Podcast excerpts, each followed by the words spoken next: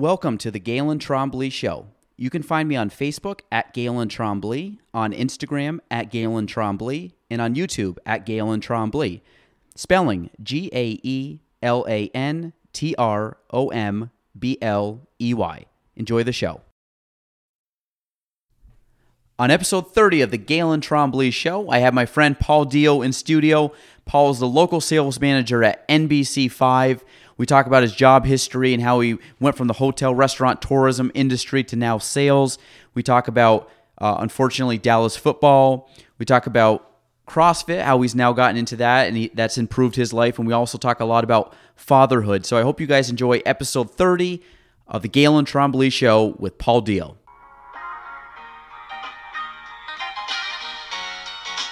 Welcome to the Gaelan Trombley Show.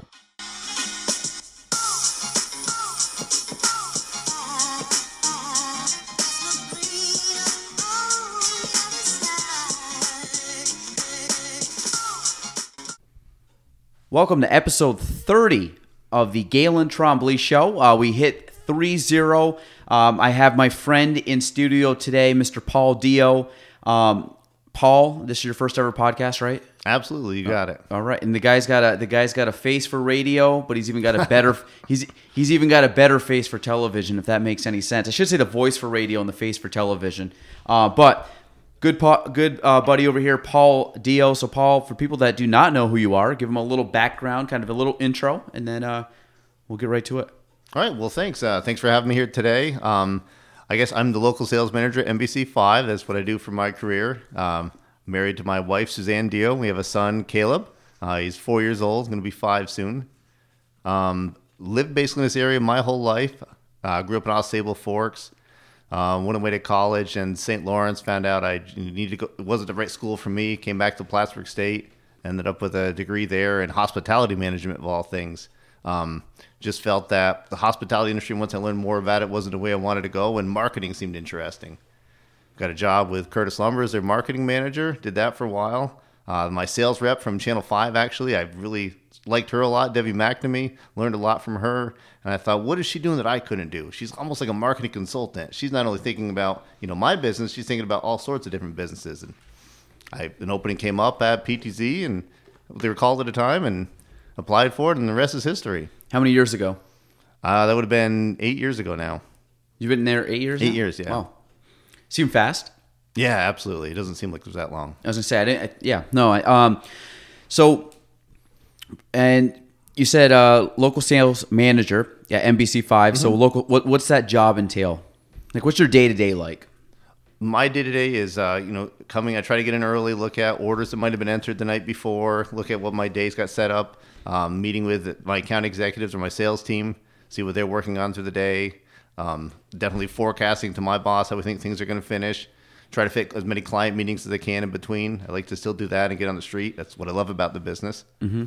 Now, do you go, um, are you like a door-to-door kind of guy? Like you go into the businesses, drop in, say hi, um, kind of like a like a, a business development, also sales manager kind of role? I don't do that myself without an A E. There'd be an account executive that would be bringing me on a meeting. They're the ones who do the business development. They're stopping in by themselves.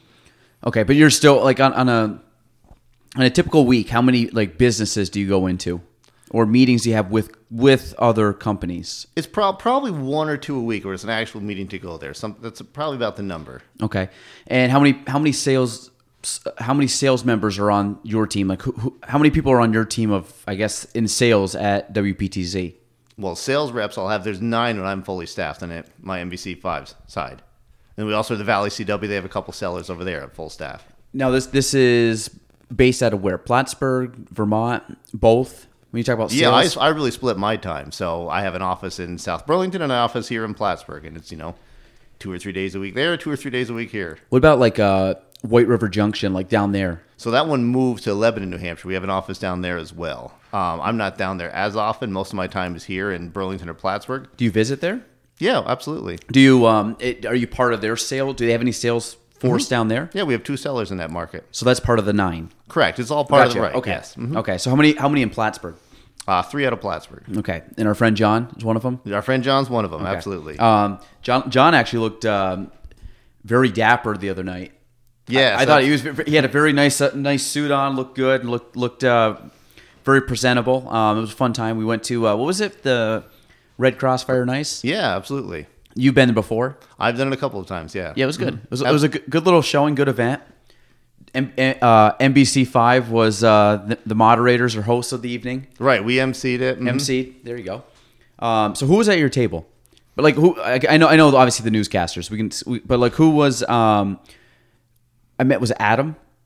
Okay, so yeah, Adam Mintz and his, his wife Amy were there, and they both worked there. They both worked there, yeah. Gotcha. Mm-hmm. And then the two people to your right. Right, so that was uh, the president and general manager of W P T Z or N B C five, Justin Antonetti. He was there with his there wife.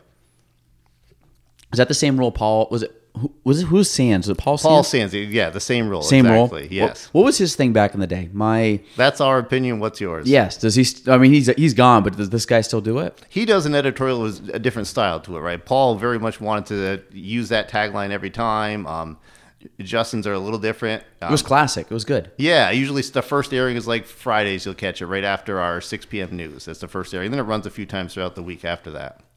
So what is. You guys are on at what? What's your schedule? Like when? When's the news on?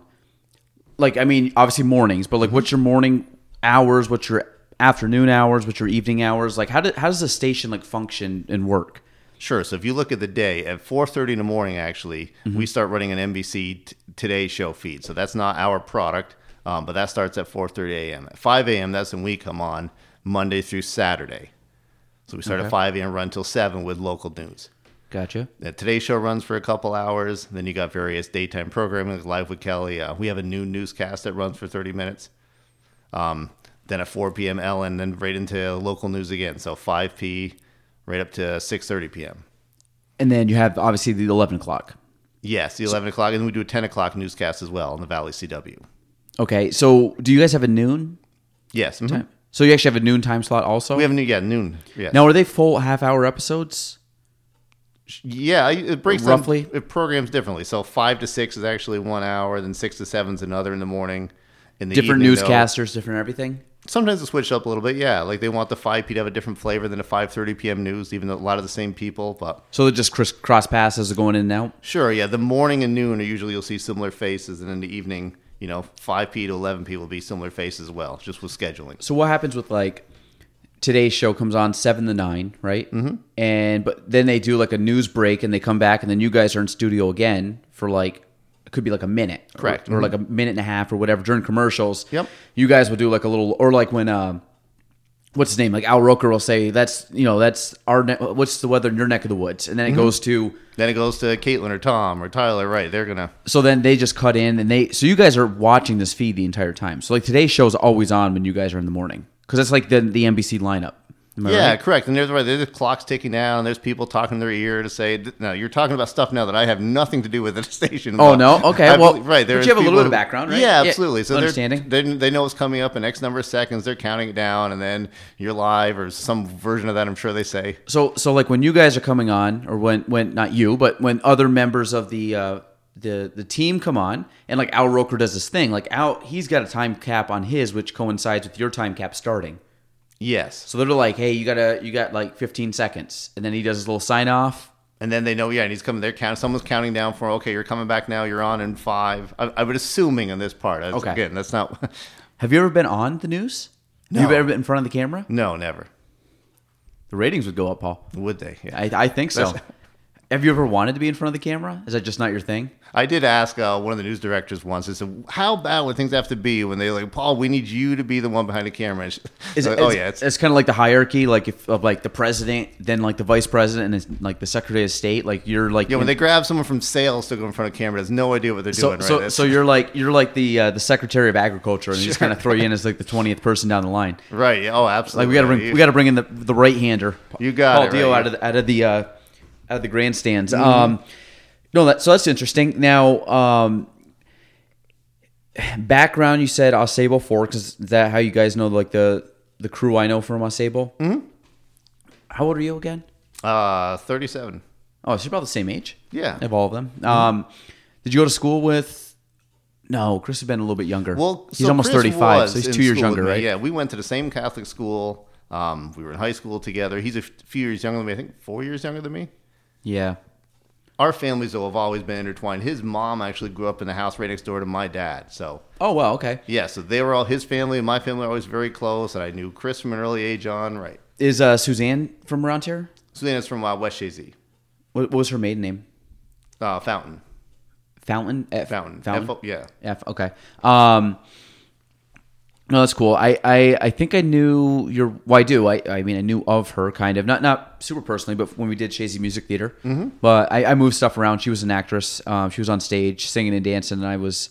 I was kind of like you. I was like the sales of, of uh, C M T. I just sat in the back and moved stuff. And that's people a great analogy. Yes, it was good. Right. Yeah, people didn't have to actually see me. Mm-hmm. I would go out, but the, uh, the lights would always be black. So you never, if you saw me, there was a problem. Um, so what what has been your? Because you said you went to Plattsburgh State, and then you ended up going for H R T, but you got out of H R T to go into marketing. Well, H R T was what I thought I wanted to do. Um, when I was in college, trying to figure out what my, my career was going to be, I was working. Uh, For the Olympic venues. Uh, a lot of my time was spent at Kids Campus, at a snack bar there. I had previously worked at Santa's Workshop. I just felt that that was an exciting industry, the hospitality industry. Mm-hmm. Um, and I kind of, once I graduated and thought about it more, I'm like, man, I don't know how many more of these late nights I want to do and working every holiday and weekend. Yeah. I mean, have you worked in the restaurant industry too, or just hospitality? A little bit, yeah. I was at the Holiday Inn here in town for a summer. Right, right. There's, like I said, Sam's Workshop. I worked in the kitchen there. Yeah, I think that's got to be one of the hardest hours, is because oh, yeah. you're on when people like, like my business a little bit, because like people looking at homes and doing things is sometimes after work hours. Like our sometimes hours start right now and go throughout mm-hmm. the evening. Uh, but restaurant is by far the busiest, because you have every evening, every weekend, every holiday. Um, But like H R T is very similar, and like I mean, that's to take away the, the restaurant part of it. But like the tourism and hospitality, same thing. Like spring break, like school breaks, you are that's like prime time. Correct. Or hospitality, like you work all weekend or, or holidays. I mean, people travel all the time for Christmas. You have mm-hmm. you know people are there at Christmas time and things like that. So what um like what drew you to that? Just the idea that you just thought it was kind of a cool, like a, a fun industry, more so, or. Yeah, I guess I, I liked the thought of entertaining somebody. And to this day, in my personal life, I love to entertain and have host people at our house, friends over and things. I love to put theme parties on. That That's fun to me. So I think that really? was what was exciting. Yeah. We'll, we'll talk. No, keep going. Get to that a little we'll, bit. Yeah, we'll talk about theme parties. So I think that was the exciting part to me, and that how people can sell the, the sizzle, not the steak. I hate to use that cheesy line, but it's how do we make it more than just, you know, a great quality food product? Okay, so and so when you did that, you said you ended up going. Like, what's your job history? Because I think we're gonna go. I want to talk about your internship um, that you had mentioned, but where does all this line up going into that timeline? Like, give me a timeline. So you graduate high school, you go to Saint Lawrence, you leave Saint Lawrence, you go to P State, mm-hmm. you go, you graduate with. Not H R T though. You said right? It was an H R T degree. Yes, the plastic. Oh, you did. I thought mm-hmm. you said it was mark. You switched to marketing. No, afterwards. Okay, After, so, so I, yeah, I ended up getting my M B A in marketing. Oh, M B A, okay. Right. And where was your M B A at? Empire State College. Okay. You, I know you've told me that, I think. Did you, you didn't mention that today, though? No, not today. I was going to say, you, you, I know you, you didn't did that, that today, right? No, you did You did mention that before. So you go there, H R T, and then you go, your Empire State was right after? Or no? Did you no. wait a few years? No, there was a break, right. Mm-hmm. Okay. So graduate college, what do you do right after college?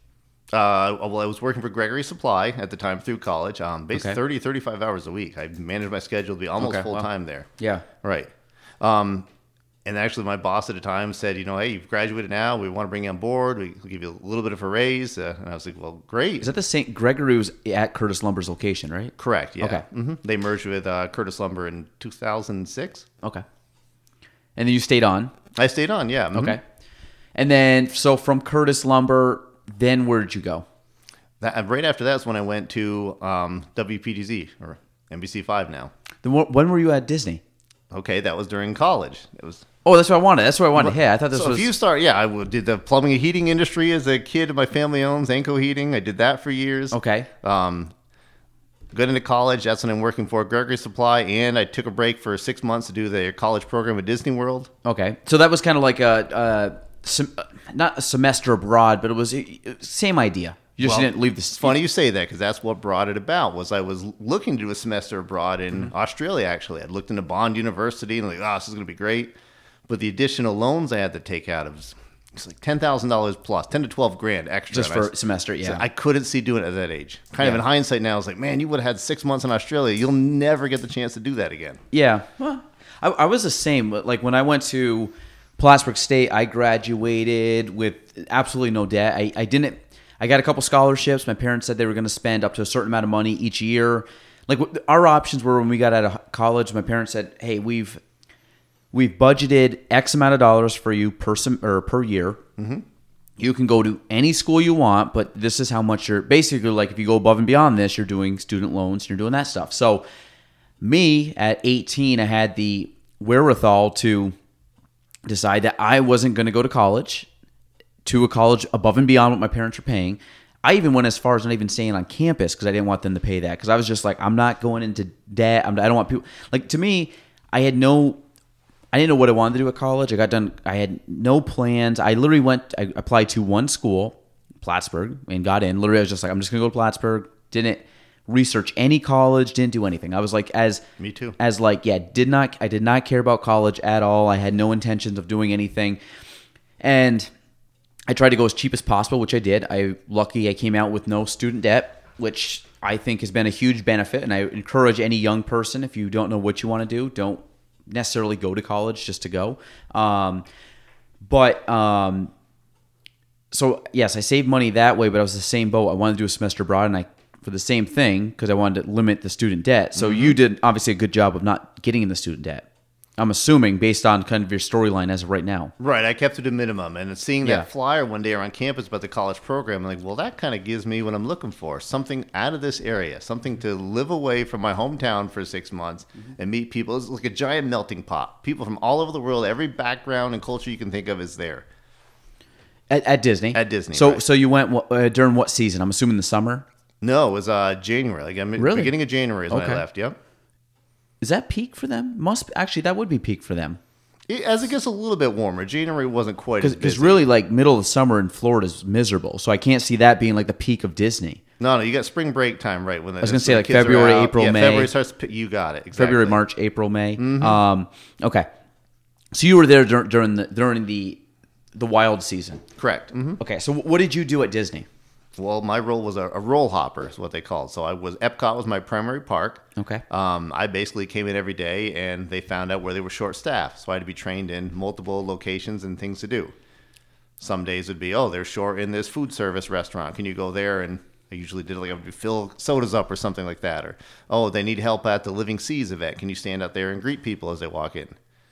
So you're just kind of a jack of all trades. Jack just, of all trades, right. Um, now, did uh, so what was the purpose of going down? Besides obviously moving away from the area and kind of living abroad and, and not abroad, but living out of the area for six months, what was the, like, the skills you were trying to go for? Did it have and nothing to do? It was just your pro- probably um, wanting to just go away. I mean, it wasn't – did you go down for a certain part of your career? Like you weren't going down for H R T or were you?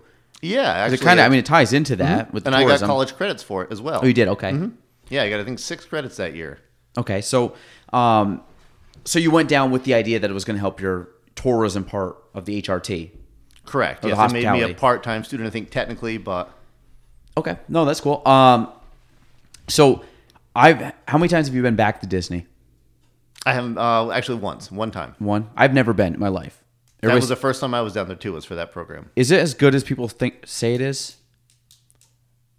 It's pretty sweet. When, when you're a visitor, too, especially. Like, people talk about, oh, was it wonderful the whole time? The magic definitely wears off after the first few weeks of it, for sure. But, but like, if you were to go down for, like, a week. Like, if everybody's like, it, it, go down, you're going to go down and go to all the parks and do mm-hmm. all the things down there. I don't know anything about Disney. I've heard of Epcot, heard of Animal Ki- Magic Kingdom? Animal Kingdom? Yeah, Animal Kingdom. Animal Magic King- Kingdom is also a park. Oh, there's one. Okay, there you go. So it starts with... Magic Kingdom's opened in the early seventies, late seventies. Then they opened Epcot in the early eighties. Then uh, it was M G M Studios at the time. It might be Disney Hollywood Studios now. And then Animal Kingdom was the final, the fourth park. So there's four. Four there's... main parks, right. There's also a water park and some other things, but those are the four main. And when you say you main, to. Like, okay, and I know anybody listening, I don't go to a lot of theme parks. I've probably been to like three in my life. So like the one I know is Great Escape. Mm-hmm. Like. If you were to drop Great Escape in one of those parks, how small is that compared to those parks? boy, I'm really taking a shot in the dark here in this one. Okay, I mean, so a, if a, you don't know, a quarter, a third of the size of some, one of those parks, yeah. So of one, of one, I would have imagined, right? Okay, that's so my guesstimate. Okay, so if you were to go to like Epcot, Epcot would take you easily a full day to do everything at Epcot. Oh yeah, potentially two. Yeah, for sure. Okay, so if somebody's going down for a week to Disney, and you're talking about hitting every single park, you could easily spend a day to two days at each park. Oh, yeah, for sure. And that's just hitting the main ones. Mm-hmm. Okay. I was just kind of wondering, because someone someone went down recently, and they did they they, they were talking about they, they stayed at the parks, like in the hotels there, which mm-hmm. sounds better. Like you'd want to actually be there because it's easier to get back and forth. Yeah.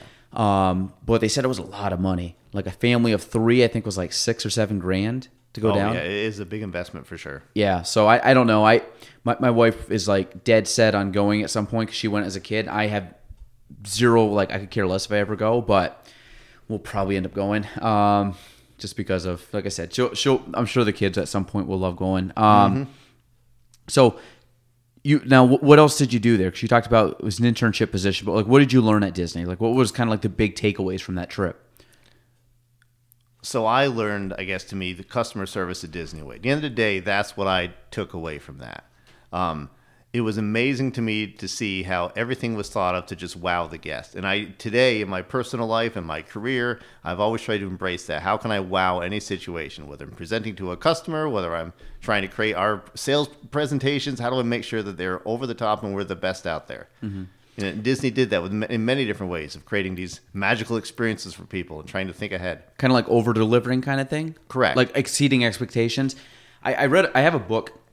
Can't see it right now because I got uh, Brittany's painting up here. But um, I have a, I have a book in there that was good. Um, had a whole chapter on that. And basically what it was talking about was elevating everything. So and, and to kind of put it in perspective, I'm trying to think of, say like, a, I'll just do general sales. Say Say someone comes in and they walk in, they sit at a table, and they have, they're at a sales meeting, and you are pitching them whatever, and they say, yes, no, I want the product or not, shake hands and leave. Like that's basically in a nutshell kind of the the sales experience, and I'm kind of generalizing here a little bit, but that's the sales experience.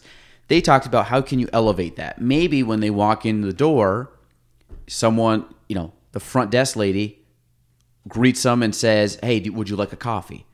You know, and then everything else is the same. Mm-hmm. Now, maybe, again, they talk about how do you keep going. Maybe they come walking in. The front desk lady says, hey, Tom, you know, um, can I get your coffee? You know, what, what, what will you take? And then anything else that you'd like from our cart or selection, whatever. And then say, here, we'll bring you into the room. And they sit them down. Can I get your jacket? Sit them down. Okay, um, you know, Paul's going to be in here in a couple minutes. Um, is there anything else that you need at this time? So you're kind of like, so basically the idea is that every level, now what happens if you run that same scenario? The guy sits down and all of a sudden he's got a personalized book on the, on the or personalized package already waiting for him with his name on it and a couple little gift bag or something. Then it keeps talking about how can you elevate the experience more and more and more to all of a sudden he's like, holy crap. And I think the analogy they used in the thing was golf. Like if you were to go to a golf, this would be easier for me to explain. If you go to golf and you pull your, your car or you, you park, you know, you park in a normal parking spot, you put your bag on, you grab all your stuff, you lug it up to the front, you know, put it in the rack, walk, go in, pay your greens fees, you know, get in the car and head down. Now, what happens if somebody pull, you pull up, somebody valet parks, brings your clubs up to you, you walk in, someone hands you like, you know, a towel um, from with the logo of the club on it, um, brings you into the the pro shop. You go up and you, you fill out everything. And, oh, by the way, here's your scorecard. Here's a couple um, nice like souvenir ball markers and a souvenir ball. And then you walk out. Your clubs are already put on the cart. They've cleaned your clubs prior to going to play. Like you can talk, you can see how they kind of like are elevating the experience mm-hmm. as you go along. So it's the idea that like you're just expecting just to go play the golf and like kind of what we would do here. But then you go to these nice clubs down in um, say Florida or South Carolina. They always, you know, you always have the, the kids that are running, getting your clubs, you know, getting the clubs out of your cart, you know, cleaning off the bottom of your shoes, make sure there's no grass on the bottom of them or your spikes. But they're doing all this stuff to elevate and, and like kind of wow you. Mm-hmm. So I, I would think that Disney's got to have some very good, just overall um, cultural kind of things they've put in. That's the culture of Disney to do that wow experience. Because everybody I've talked to says like Disney, like the magic of Disney. I mean, to me, I'm just I've never been, so I can't compare it. You know, I mean, I I, looked, I watched Disney movies as a kid, but I wasn't like a big Disney guy. Like, mm-hmm. I wasn't like, you know, I didn't collect Disney souvenirs and things like that. But I have people, I know people now as adults that go to Disney yearly. You oh, know, yeah. Like adults, no kids, mm-hmm. just like they go as oh, adults. Oh, I've seen them. Right. Yeah, and, and which blows my mind because to me it doesn't make any sense. But again, I've never been, so I'm sure like I'd go down and then I'd experience like, okay, this actually is a pretty cool place.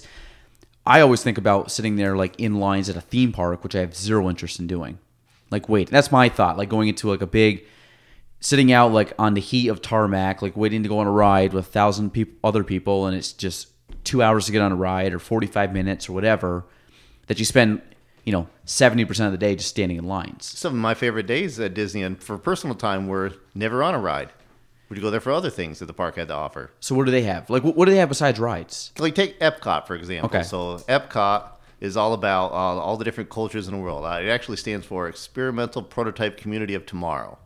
Um, it was done to showcase all these great technology innovations, and then the World Showcase in the back half of it is all about all the different countries in the world and how different cultures can get along. Oh, boy, I've really messed up all the pavilions if I tried to name it, but, like, Canada was there, the U K pavilion, you had uh, Mexico, um, Japan, Morocco, yeah. So, and everyone has tried to be designed to look just like that country as best as they could. So when you say, like, stations, because I've heard this part's pretty cool, too. So when you talk about stations and you're going up to look at it, what are the stations like? I mean, are they just exhibit? Yeah, it's inter- much much bigger than a, a exhibit or a, a station. So Picture you can actually large. Yeah, there's multiple rooms in this thing. There's going to be gift shops, restaurants all around this country. So you have like Canada. They'll have a restaurant. They'll have a gift shop. Will they have any rides there, or is it more of just like they have? Some might have a little ride. Interactive. Yeah, I'm trying to. I think Mexico had something a boat ride maybe. Okay. If there's Disney buff listeners, they can correct me on that. But they, yeah, there were little things like that to do. For well, I've sure. heard, I've heard it's cool. Like I've heard it's like a fun thing. Like mm-hmm. Epcot, I think it would be kind of neat because I like countries and I like cultures and stuff like that. But I don't know. Again, it, to me, it's just something that is I've never experienced. So it'd be it's kind of tough to picture it. Of course, my theme park is Great Escape, which is you know a very small. I think in the grand scheme of theme parks, it's kind mm-hmm. of a smaller one, but.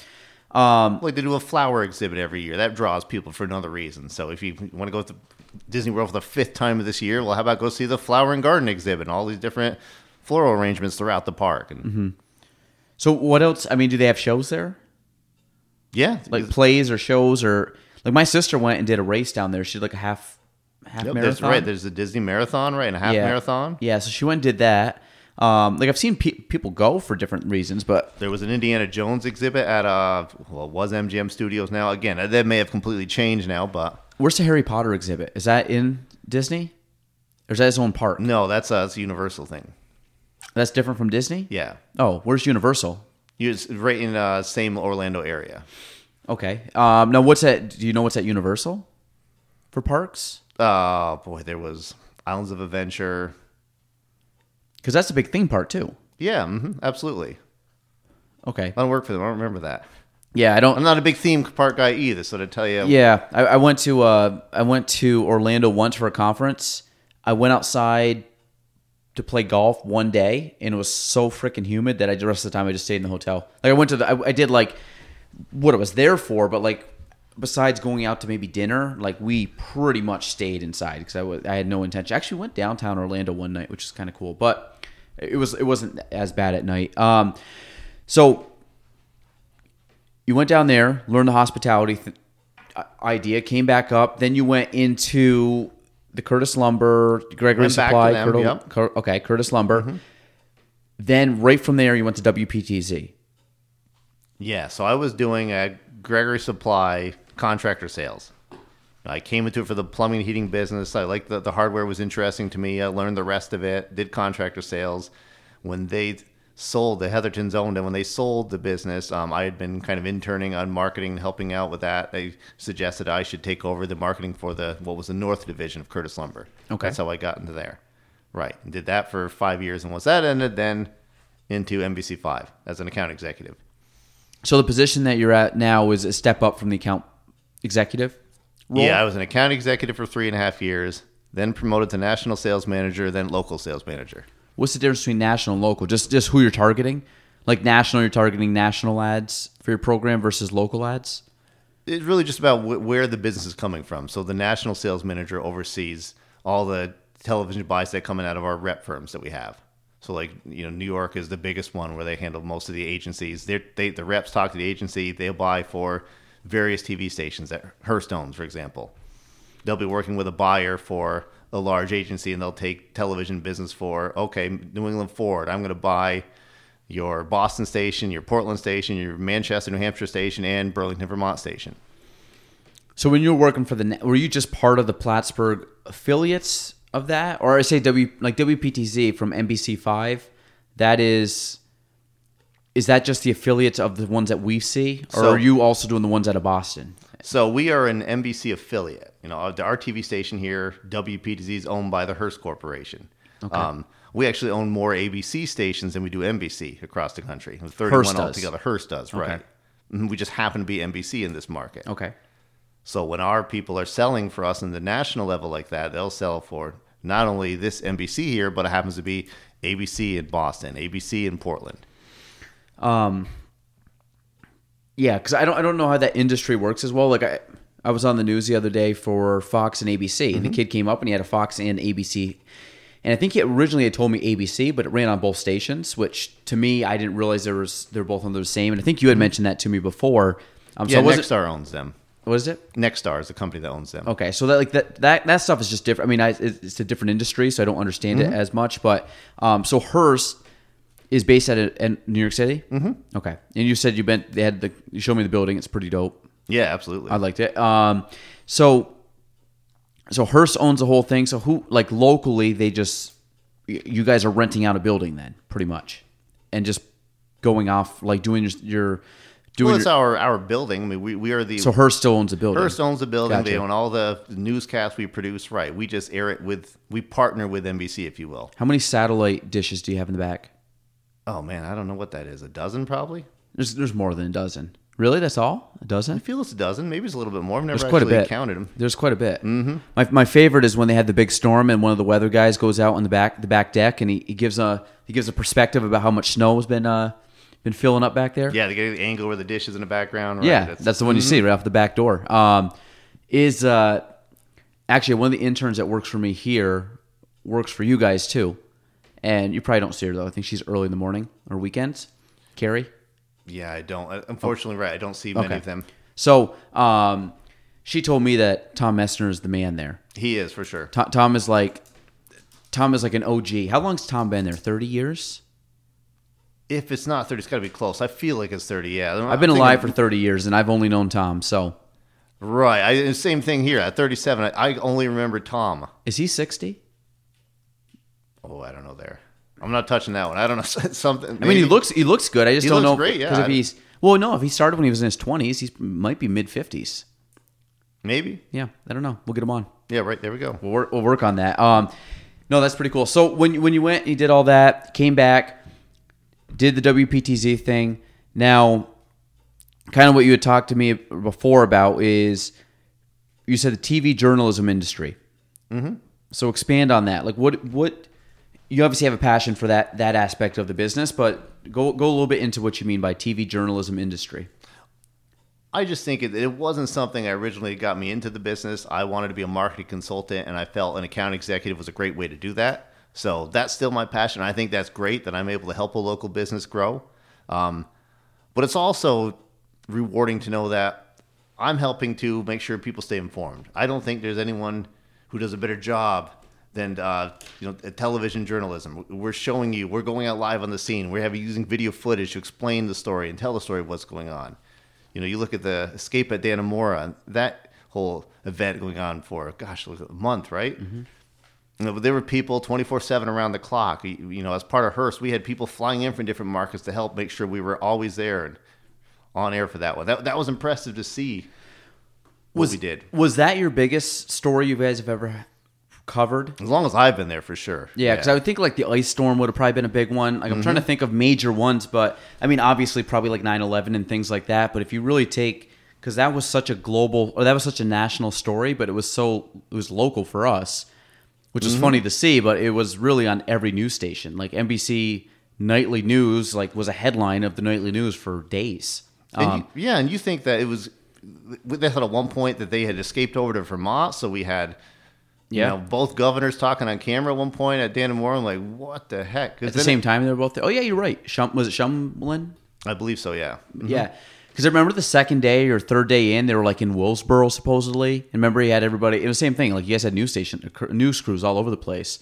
So you guys must have been like all hands on deck kind of thing that day, that, that for that month. Right. It wasn't just about a cool story. It was myself going, if they could have made it to Willsboro, well, heck, they could be in my backyard. They might be out. I might go to my shed this afternoon and yeah. find them in there. And at that point, they'd do anything to. Yeah. I, I mean, actually, I give, um, I thought, uh, who, Stephanie was obviously the head, who else was doing it with her at the time back then? It was at oh, fifteen. Was, who, was, who was George in L A there still? I want to say, was, yeah, maybe George. I think George was still there, right? I think so. I think you're right. Because they did a they did a very good job. Because they were, I mean, again, they were, I mean, it was national at that point. Like, they were being interviewed all over the place. I mm-hmm. mean, I think they, I don't know if they went down and, I don't know. They, they did quite a bit, though. I mean, I, I know in all hours of the night. I mean, I remember just, like, being glued to the T V. That's the most I've ever watched the news since probably ever. I mean, and, and I think it was you guys that I pretty much had on. You were listening to the national stuff, which was fine, but like you wanted the local news in that situation because it was so local. Mm-hmm. For I know it sounds dumb to say, but typically, like you'd watch, like, you know, a presidential election. You're probably watching N B C majority of the time for the the main national anchors that are down in New York City doing the thing, and then you guys obviously come in and do like the local part of it, which to me is more entertaining because like those are the ones we actually vote on for the most part. But usually, like, at, at, if you're looking at a story like that, the, the national news is just taking clips that you guys are shooting. You know what I mean? Like, when you guys are out there actually doing the filming and it's getting p- published or down there, they're coming from your affiliate and sending that footage down. I, I don't know how much of that happened. Uh, and again, as someone who deals with that side of the business could answer this more correctly, but I, I feel like you had N B C and these other networks coming up here themselves. I mean, the trucks in Dannemora from cable networks, et cetera, was unbelievable. So they were getting their own footage in many cases. Well, I know the, uh, was it Miguel Almaguer? Is that his name? From N B C or Today Show?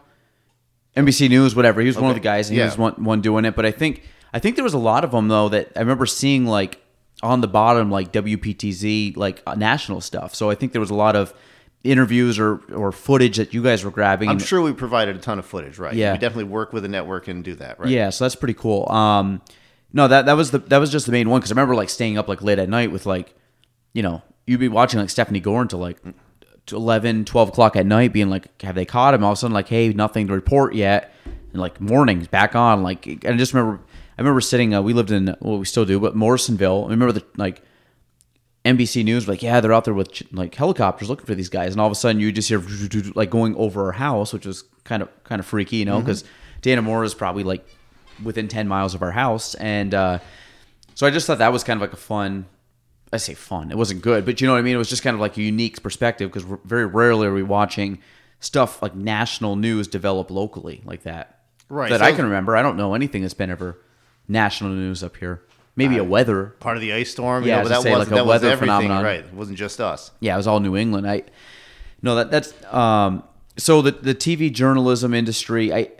what do you think about... I think the T V journalism... has been hit pretty hard over the last few years, you know, with, I I think right now with so much media and so much things that you can consume day to day, is trying to is trying to weed out what's legitimate and what's not. You know, like mm-hmm. obviously fake news has been around, but you talk about like all these things where, I mean, I kind of look at, I have different perspectives on different, like I don't watch the news a lot just because one, I'm busy, but two, it's like there's just so much stuff. Like I like the local news. I don't really care. Like when I turn on the national news and they talk for twenty minutes about just negative, negative, negative stories, and then all of a sudden like the last like five minutes is like a positive story. To me, there's, I mean, and I get it, neg- negativity in a lot of those senses is what sells stories, because people like that stuff. They like gossip. They like reality T V. They like that kind of stuff. But what, what do you, having been in the, being in the, in the industry with like a journalism, like I, obviously journalism's important, and I think there's some very good journalists out there, but then I also think that we're starting to get, I th- I think, some kind of conflicting views, and some people are more skeptic of good journalism now because it's there's so many bad journalism out there that you almost have to try to decipher like the bullshit meter kind of thing of which one's good and which one's bad, but I think that it ends up at least in my eyes, has has clouded some very good journalism stories, because there's so much just crazy, you know, to me, bias kind of news. Like, I'd rather just see someone come up and say, like, here's the facts, not like put a spin on it or try to, you know, put a perspective on it, or someone who's saying it make a comment that shows an opinion based on the story. What are your thoughts on that? Again, this might be kind of out of the sales part, but I, but I think it ties into, like you said, like the t- TV journalism aspect, because you mentioned there's still some very good journalism, very good journalists out there that do. And I, I'm sure there are phenomenal people that really have a passion for bringing the news to people to be informed of what's actually going on. Well, I think that really, again, from I'm, I'm in sales, as you know, so I think that really helps. The survey after survey that we see show that local news is where people go and it's the most trusted. Um, w- when anything bad happens in their community major, that's where they turn to, because they think it, it weeds that out, right? It's very easy for anybody to throw a story up or what they think is a story on Facebook, which may or may not be true. So there's many great things that social media does to allow us to share news stories, but when it comes from my N B C five and you see that shared, that holds extra weight to it. That you're already that much more credible because of that. Yeah, I agree. I think the local aspect of news is, like, I, I, I find that local news is reliable. Like, if I if I have like if I'm watching you guys cover a story that's local, like, to me that's a legitimate source of information. When I watch something like N B C or C N N or Fox News or something on a national scale, to me, I think there's a lot of bias behind it. I think there's a lot of journalism bias.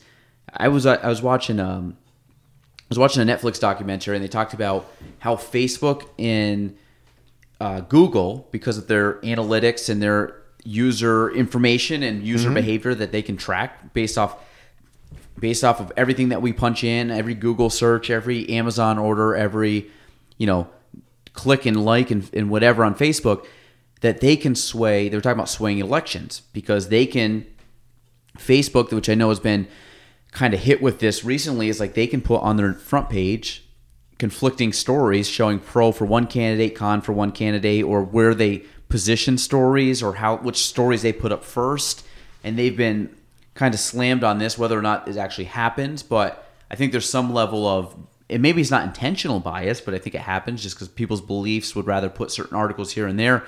But they were talking about the, the reach that those two companies have, which is incredible, because they have oh, yeah. they literally have everybody's information at their fingertips. Mm-hmm. Is, you know, tr- they could sway. I don't think that it's definitely not going to happen on like a, a. I don't think on a local level, because I think that you guys are very unbiased. You like like that's what I like, just reporting. This is the facts. This is the news. This is what happened. This is, you know, who's involved or whatever. But it's not a story where it's like, you know, trying to push the views on people, where I find that more of the national media, they all they kind of all lean one way or the other when it comes to um, politics or views or certain things that you would think that are, to me, are kind of off limits. Like, I don't talk about politics on this show. I don't talk about, you know, a lot of very like touchy subjects, because people feel very strongly about certain things. Like, I have my views, people have ver- their views, mm-hmm. but to me, that's where they should just stand, is like your personal views, and you don't have to like push it on somebody else. Um, but it was it was unique to see that story about how they have so much information at their fingertips that they can sway basically what we consume as consumers of information. On everybody's on their phone all day long, whether it's an ad you see on Instagram or whether it's a story you see on Google or or a pop up for something. Um, just how much stuff is. is able to be seen by those companies because of just how far or how their global or global reach, but the reach that they have and the power they have on that. I mean, um, do you guys find any of that stuff in regards to, I mean, how do you think anything like that ties into sales at all? Like when you guys make, like when you go to a company and like make a sales pitch or, or like, what, what are you, what's the pros? What's the, what are you selling people on? Cause I mean, I've, I do a lot of marketing. We do, mm-hmm. I, I, you know, we've talked about this before, but like, what, what's your, I mean, you talk about T V, um, you talk about ad space and things like that. So like when you go to a sales meeting, like what are, what are you t- telling people um, or what's part of your, your pitch? Like what's part of your sales, um, sales strategy or sales game plan of how you're going to help companies out? Well, ideally, I'm not really getting to any of our products right away. Um, I'm before I even, if I was to want to consider you to advertise with us, I'd want to research your business first, understand a little bit of what you're doing, and try to find a way to get to know more about what your exact goals are. Um, and then to get into, well, here's why I think, you know, the television advertising makes the most sense for you and for what you're trying to accomplish this year. I I don't think there's anything that's more effective than video advertising. I just feel that's as good as it gets. Mm-hmm. Um, I agree.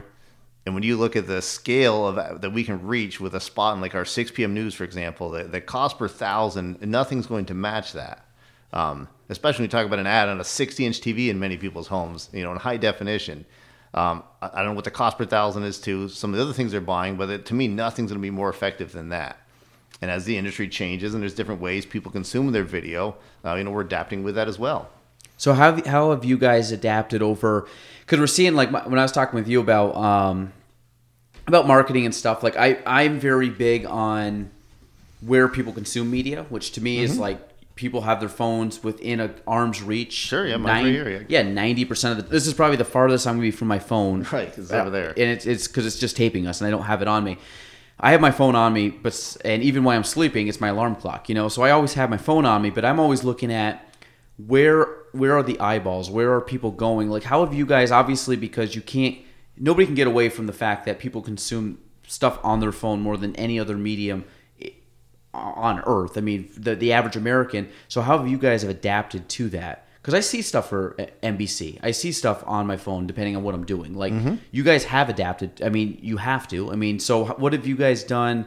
What products do you have that maybe hit someone from more of like a mobile optimized world that we're in now? Like, how have you guys changed up or or are able to factor in different things of how people consume media today versus, you know, same thing with like YouTube T V and Amazon Prime and Netflix and things like that. And I think obviously Netflix I don't think has ads on it yet, but you know, like a YouTube T V, which that's how we consume. That's what our our um, you know, we we got rid of cable and all that, and we just like how are you guys tapping into those kind of industries?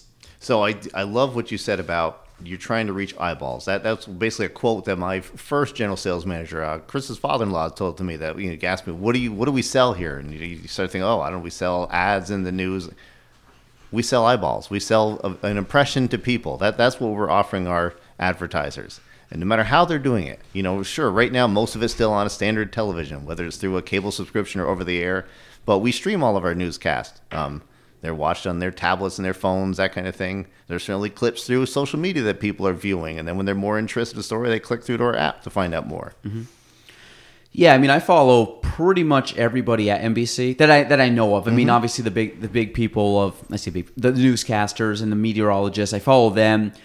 Um, and I think a lot of it, it's kind of cool because it gives like kind of like a, a, a more personal connection to, um, I kind of say it like the other day when we were at the Fire and Ice, like you had four anchors there, right? Mm-hmm. Um, because you had da- three, right? David, David Schne- Schneider, the four, yeah, yeah, right. David, and then three girls. So I mean, you had you have four people that you otherwise would only see online, but like that, I follow them on social media. It's kind of cool because I can see like, oh, so and so has a dog, or Caitlin's going like hiking or skiing, mm-hmm. you know, like and but I kind of like that aspect. But I, there's times that I see stuff through what they post that like I would check out, otherwise that I probably would not have seen because I don't like I wouldn't watch the news, you know. Just like my day to day comes on, I don't get home till after the news is on, anyways. And by hopefully by eleven, I'm sleeping so I can get up for for uh, for the gym, which we know doesn't happen all the time. But well, there you go. Right, I go to the gym as well, basically every day, and I miss the morning. I never watch the morning news, but I'm mm-hmm.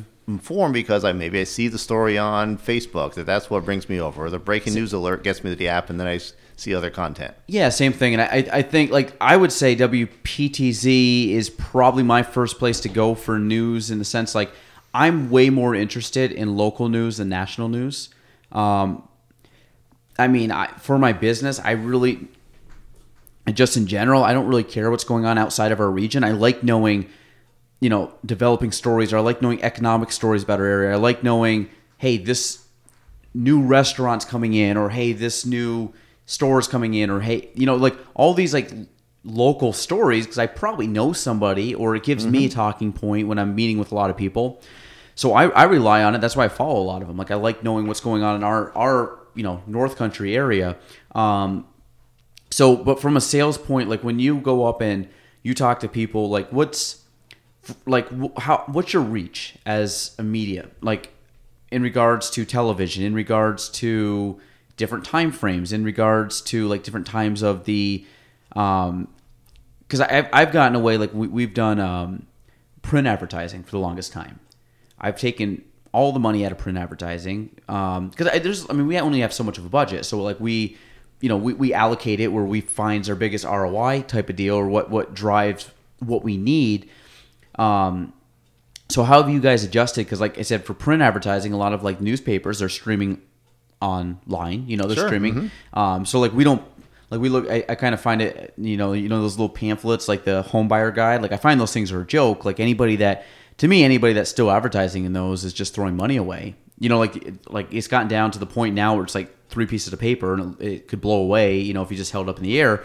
Um, but how have you guys been able to, Um, I don't think print was as big with you guys, but like in regards to being like a competitor of yours, but when you, when you're selling, are you out, are you trying to outsell other networks? Are you trying to outsell other sources of where you can consume, or like, who's your biggest competition when it comes to sales? I, I think number one would probably be other television stations, just because once you get someone who believes in the power of T V, it's, you know, which station we're going to go with. And I think for the record, they all represent a great product. I, you know, I think we have a, a better offer in many cases. Maybe that's my bias, I'm sure, but but you guys have a, a bigger a bigger reach too, I would think, or is that not the same? We well, we all reach, you know, one hundred percent of the television households in the Burlington Plattsburgh market. If you're talking about the four major networks, they're going to be able to reach all seven hundred thirty thousand mm-hmm. people in Burlington Plattsburgh, whether they receive it over the air or through cable or, you know, DirecTV or Dish. So what's the top? What's the top one right now? Like overall, like it not just up here, but like if you were to take the national scale, like overall, does I would think N B C's got to be one of the top ones. Am I wrong on that, or no? It depends on the program, I guess. To say, you know, I'd love to tell you that N B C has all the best shows, and our, you know, we win so, every single time, every so, demo. So they look at everything. So yeah, like, so a, who we so talk like a about? Sic, like a sitcom, and the news is all factored in from a station perspective. It, it's all monitored. Nielsen and now ComScore measures all of it. So it depends on the show you're talking. The we measure by like fifteen minute increments in some cases.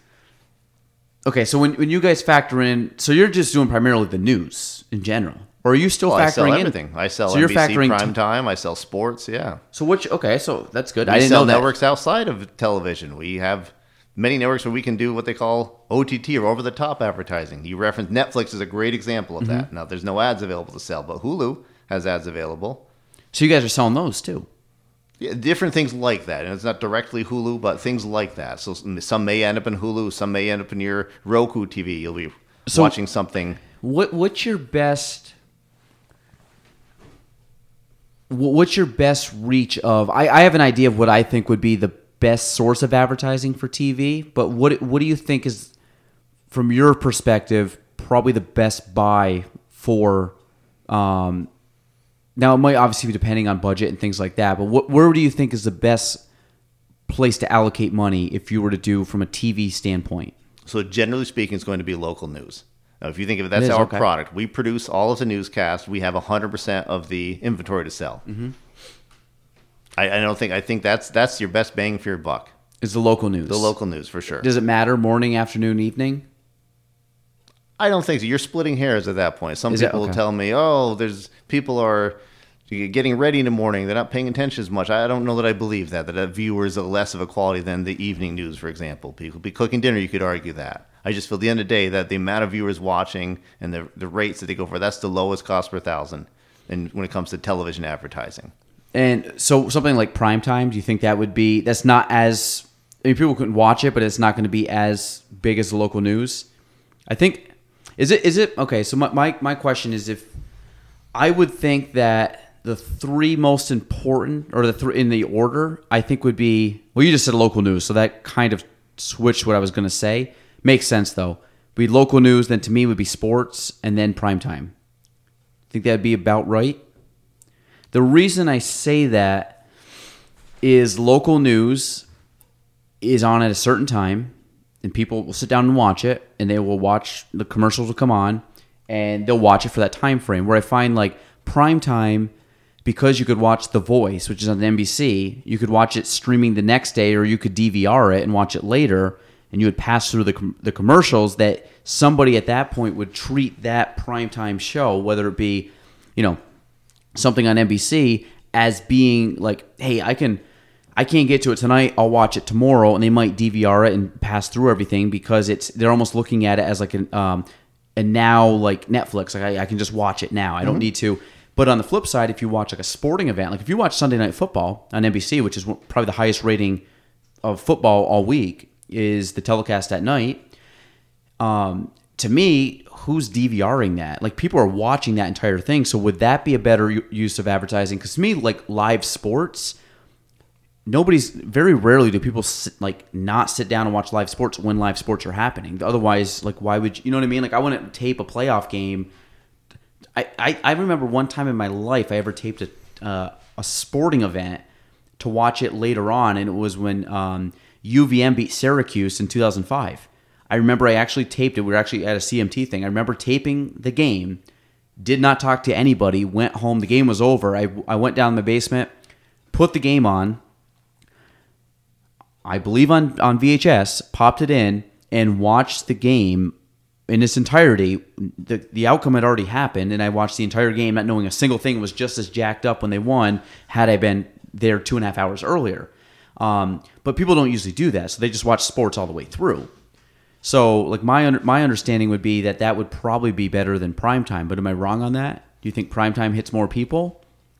Yeah, I guess it depends on the sport, right? But if you're talking about, you know, the thousands of people reaching the quality of that thousands of people, I think mm-hmm. you're you're right. Local news, prime or prime sporting events, certainly you're really you're, you're leaning forward to that. You're watching that very closely, right, to the sporting event. When that football game's on, my Cowboys are playing week one against the Giants. Yeah, right. That's gonna be fun, right?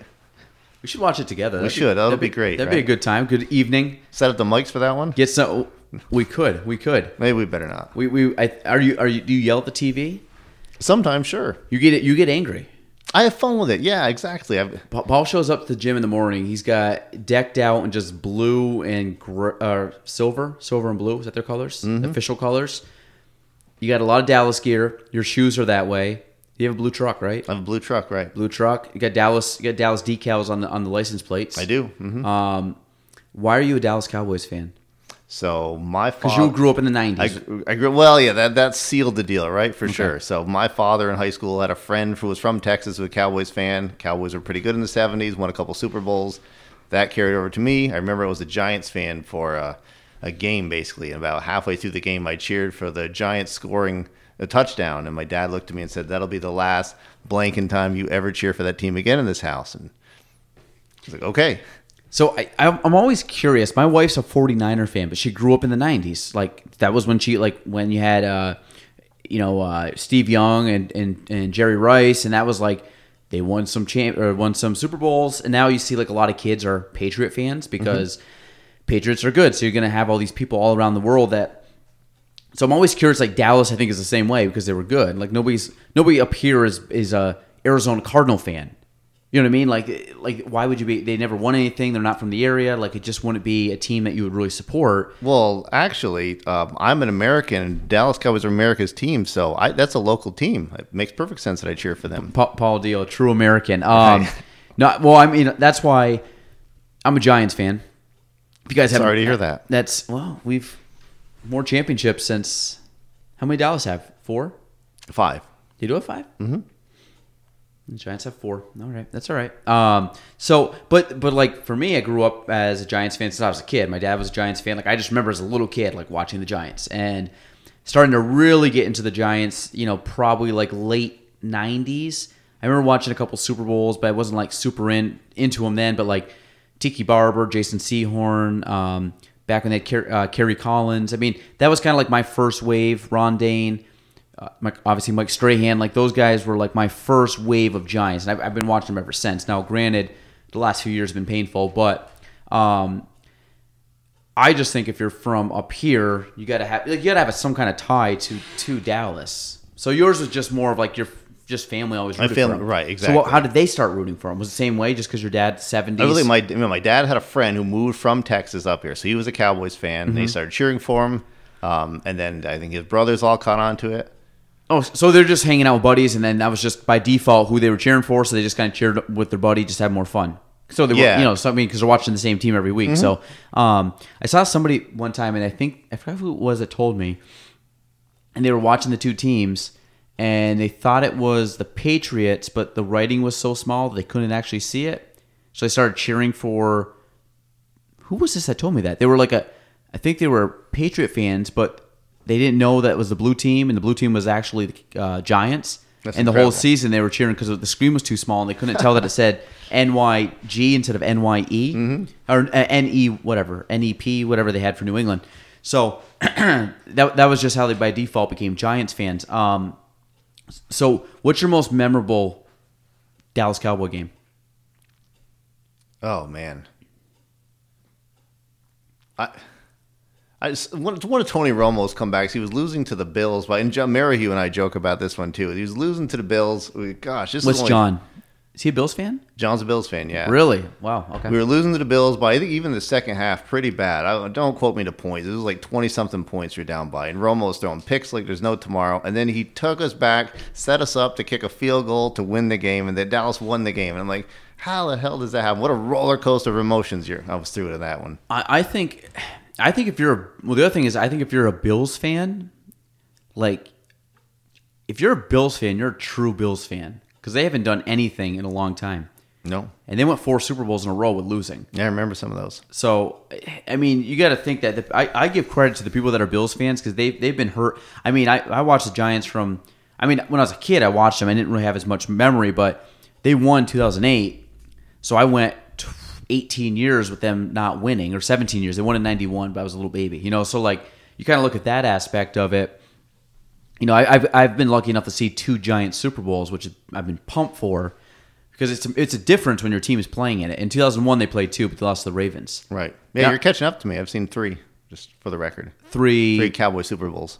Went three wins. Three wins. Has the Cowboys? How many have they played in that they've lost?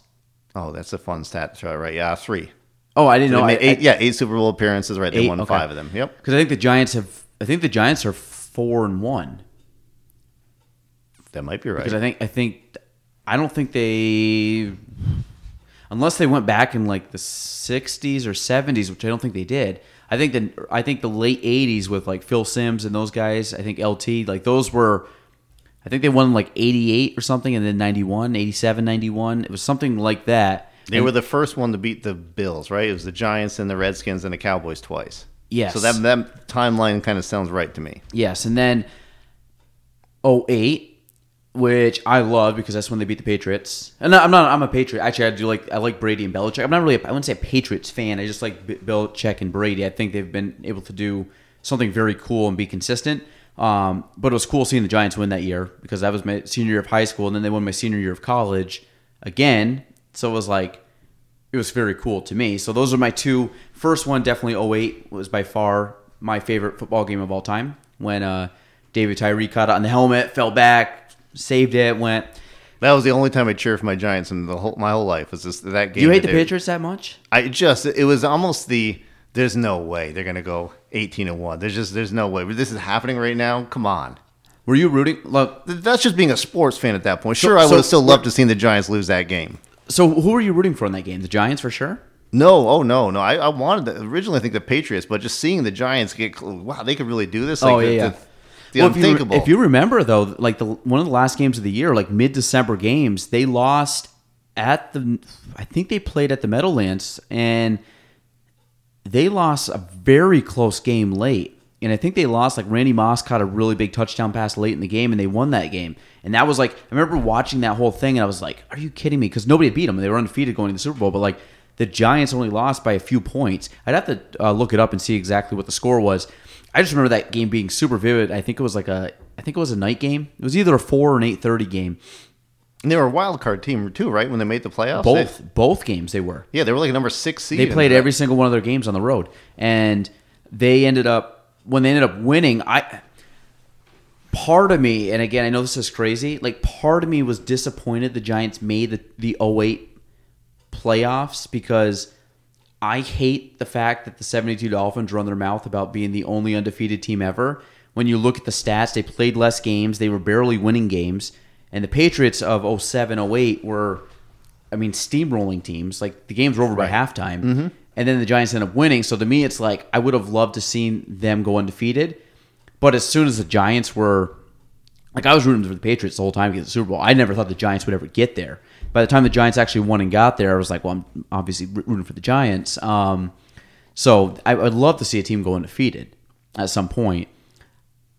I don't know if they'll do it. I mean, it will happen, I think, eventually. But like in our lifetime now, because the teams, the athletes are so much closer to each other, meaning they, the, you know what I mean? Like after a certain point, every team and every athlete, it's kind of like baseball. Like Babe Ruth back in the day shouldn't have been as good as he was.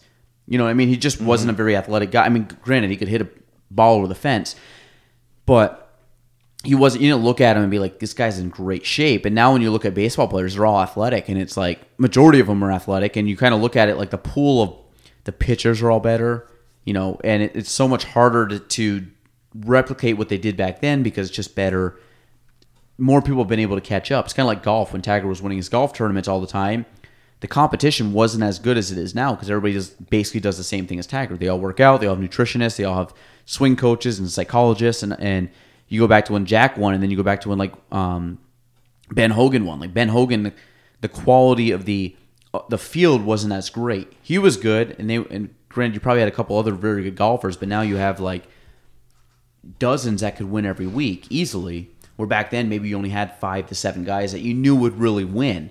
So like the chances you won each event were were greater. So I look at that now at like football, the chances you go undefeated I think are much lower. I would agree, yeah. Mm-hmm. So I think like someone going undefeated now is going to be way more impressive than Dolphins in seventy-two going undefeated, who only played, I think, what, fourteen or sixteen games total with playoffs and, and, and Super Bowl? Right. Because I think I think the schedule got ended up expanding a few years later. Mm-hmm. It'd be kind of like baseball now if baseball was ever to switch to a, um, less games, which I think they've talked about doing. So the season's not as long, and not, like one hundred sixty-two games is a lot of games. Like we went the other day and we saw two games, and I'm like, and they they played the night before, and they're playing the next day, and they're playing probably the day after. So I mean, they're just every day playing baseball, which it'd be great if you're a baseball player, but it's like that's just a lot. That's a lot of games. Yeah, I, I don't watch baseball myself. It, it's I find that how can I keep up with that? How could you get excited about a game when the it's, it's if they win, it, it means so little really until the end.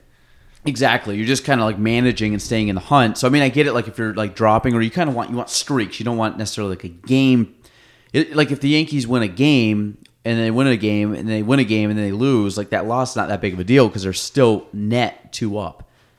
They still gain two. Like at football, like you lose a game, like people like are emotionally devastated for a week. For never not a yeah. week, but for a couple days, like Monday, Tuesday, like man, our team lost. Now we got to try to we got to win this game this week. That's the beauty of what I like about football is because I only have to focus like for three hours a week on a game, and I really and the Giants have been terrible. So I don't watch my football watching the last few years has gone downhill because like I'm one of those guys like I only watch the Giants play. Like if I'm at a house.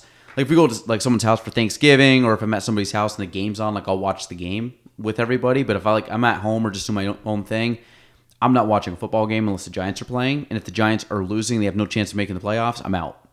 Are you I, the same, or do you watch Dallas no matter what? I, I probably watch them play throughout the year when it's on, but I definitely the, the other games, especially now having a young son, like I just don't I don't have the time. Yeah. The weekends to me are to be spent with him, so I try to catch the, I'm the same, every game, yeah. But that's it. Yeah, I mean I, I don't even watch. Like we'll put it on. Like we might have it as background noise a mm-hmm. little bit, but very rarely. I think if I went last year, how many games I actually watched all the way through? One, two, maybe. And they're both Giants games, and they're just like, they, I mean, super, take away the Super Bowl. Like playoff games, I'd watch a couple things here and there. Like we might pop the playoff game on if it's on. Like, sure. Like I'll put it on, but it's like background noise. I'm doing other stuff. Like I'm doing some work on my laptop, and I have it playing on the side, or you know, we're we're just we just have it on. We're playing with. You know, we'll play with Crew on the carpet and play with the toys, and we just have the game on. Like, we're mm-hmm. not really, like, focusing on the game, but um, it's just tough to focus on that. Like, what, what's your biggest thing? Because, obviously, we both have your, – your son's a little bit older than mine. Um, but what's what's the biggest thing you've had to do from from balancing work to balancing family? Because this is something I've always – I don't say I struggle with it, I, I uh, but it's always something that you're trying to work on. Mm-hmm. And – I mean, I have my own views, and there's certain times that I'm looking at what I'm doing now is going to set up the future. And I know some people will say like, hey, don't miss out on this or don't miss out on this, on these moments and stuff. But like the way I look at it now is if I don't put as much effort into my, my thing is if I don't put much effort into my, my work now, I'm going to be at that same level for twenty years doing the same thing.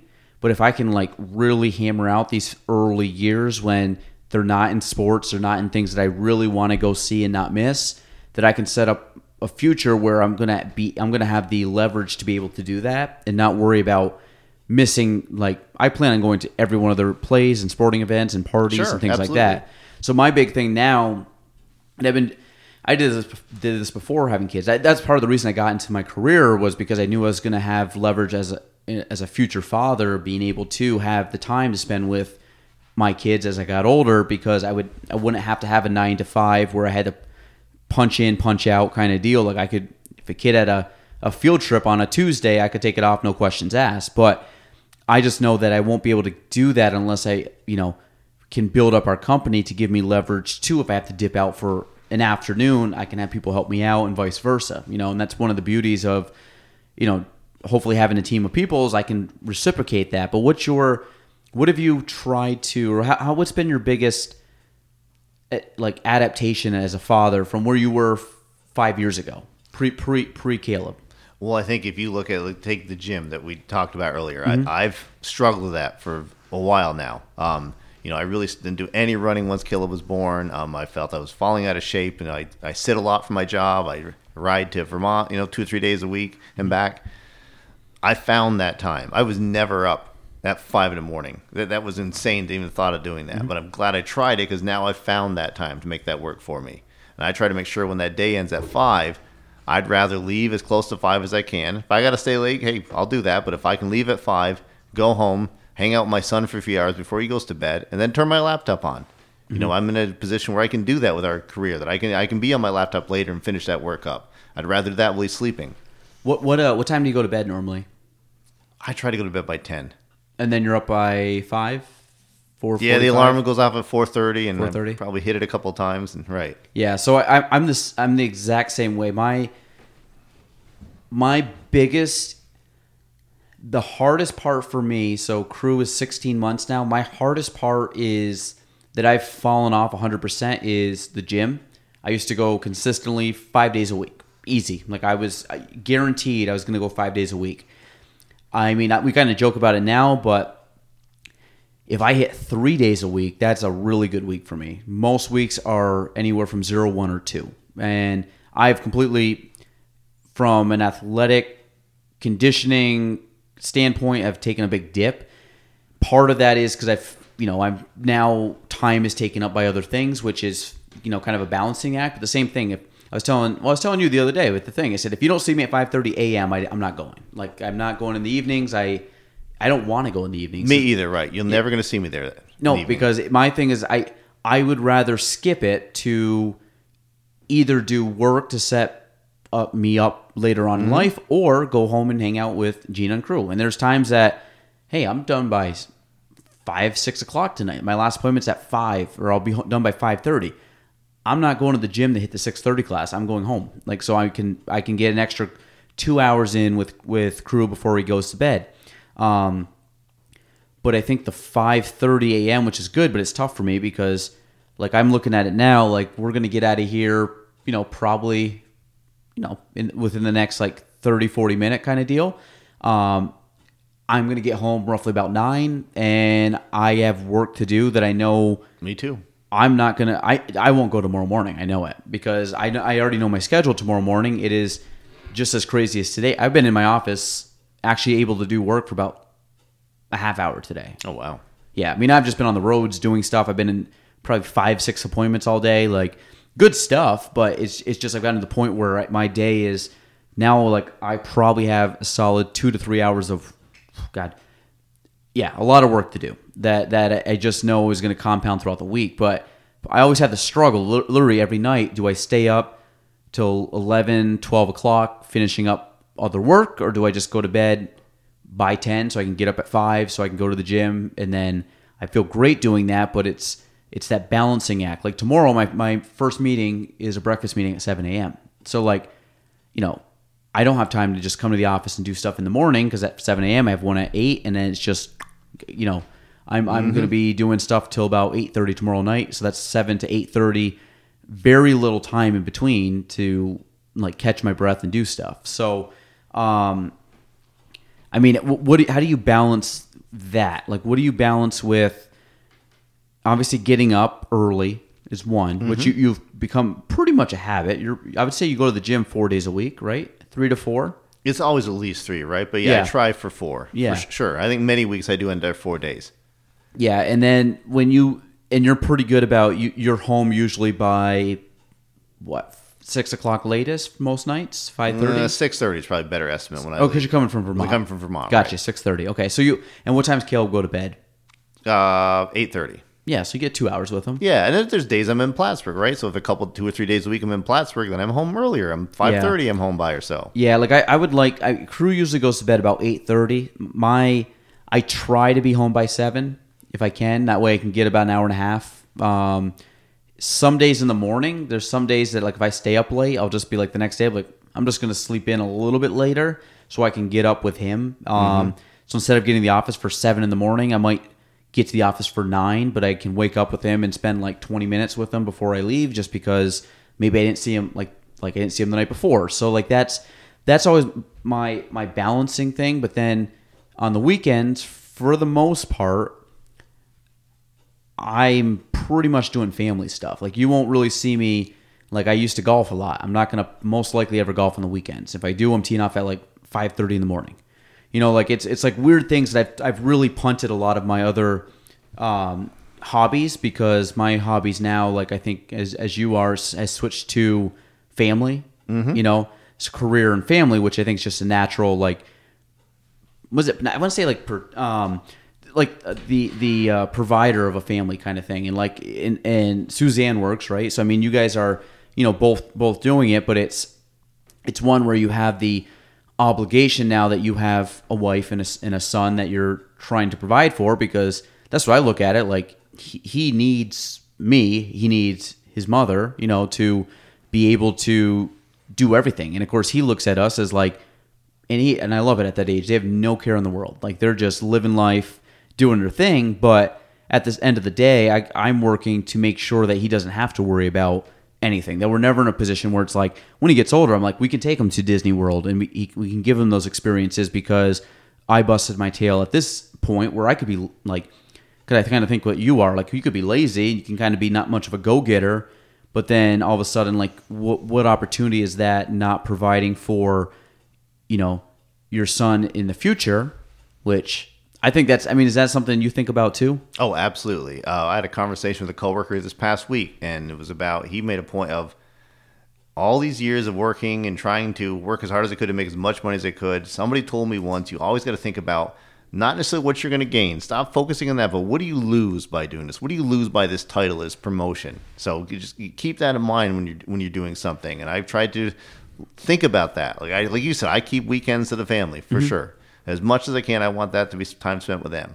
You know, vacations, we try to go away and do things, or at least when I'm off, to be spending time with them. Yeah, and that's that's something, I mean, my business, I've, I'm working on that in the sense of like on a vacation that I'm I'm on a vacation, which it's tough for me because of just the nature of our business. Oh, but me too, right? We can't leave this phone. I can't just no, let I, it go and not I know, talk. Like people say like, oh, turn it off. I'm like, I literally, if I, well, it's like if I turn it off, I've just, I've been able to create this, This, um, you know, where people have wanted to use me for real estate, which is great. That's what you ultimately want, is to have a steady stream of, of business.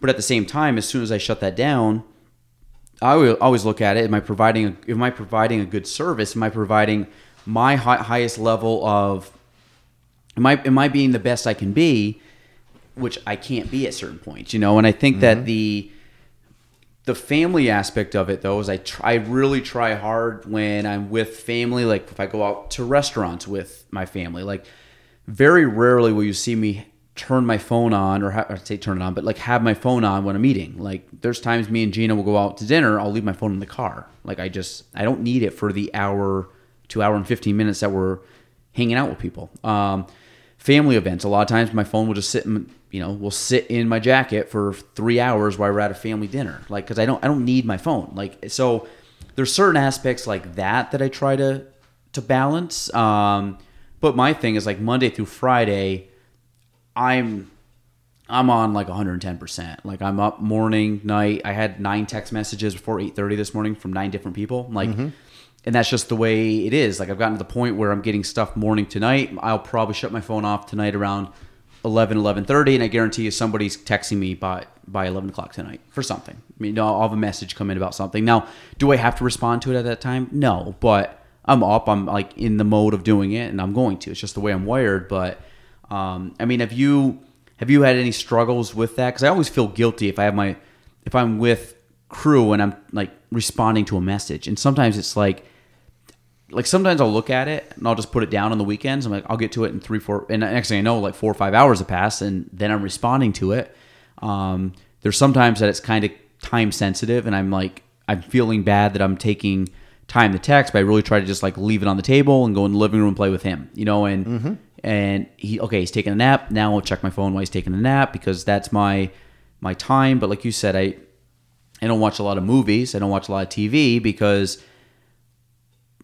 I would say twenty-nine of the thirty days a, a month, if he's going to bed at eight thirty, I'm on my computer and I'm just finishing up work, and I'm working those evening hours where I'm not just sitting down to like pop on Game of Thrones and watch Game of Thrones. Like I just, I like Game of Thrones. I'm trying to catch up, but I've been trying to catch up for two years. Like it's not going to, you know, it's just not something that I naturally gravitate towards. So like for you at night when you're working, are you...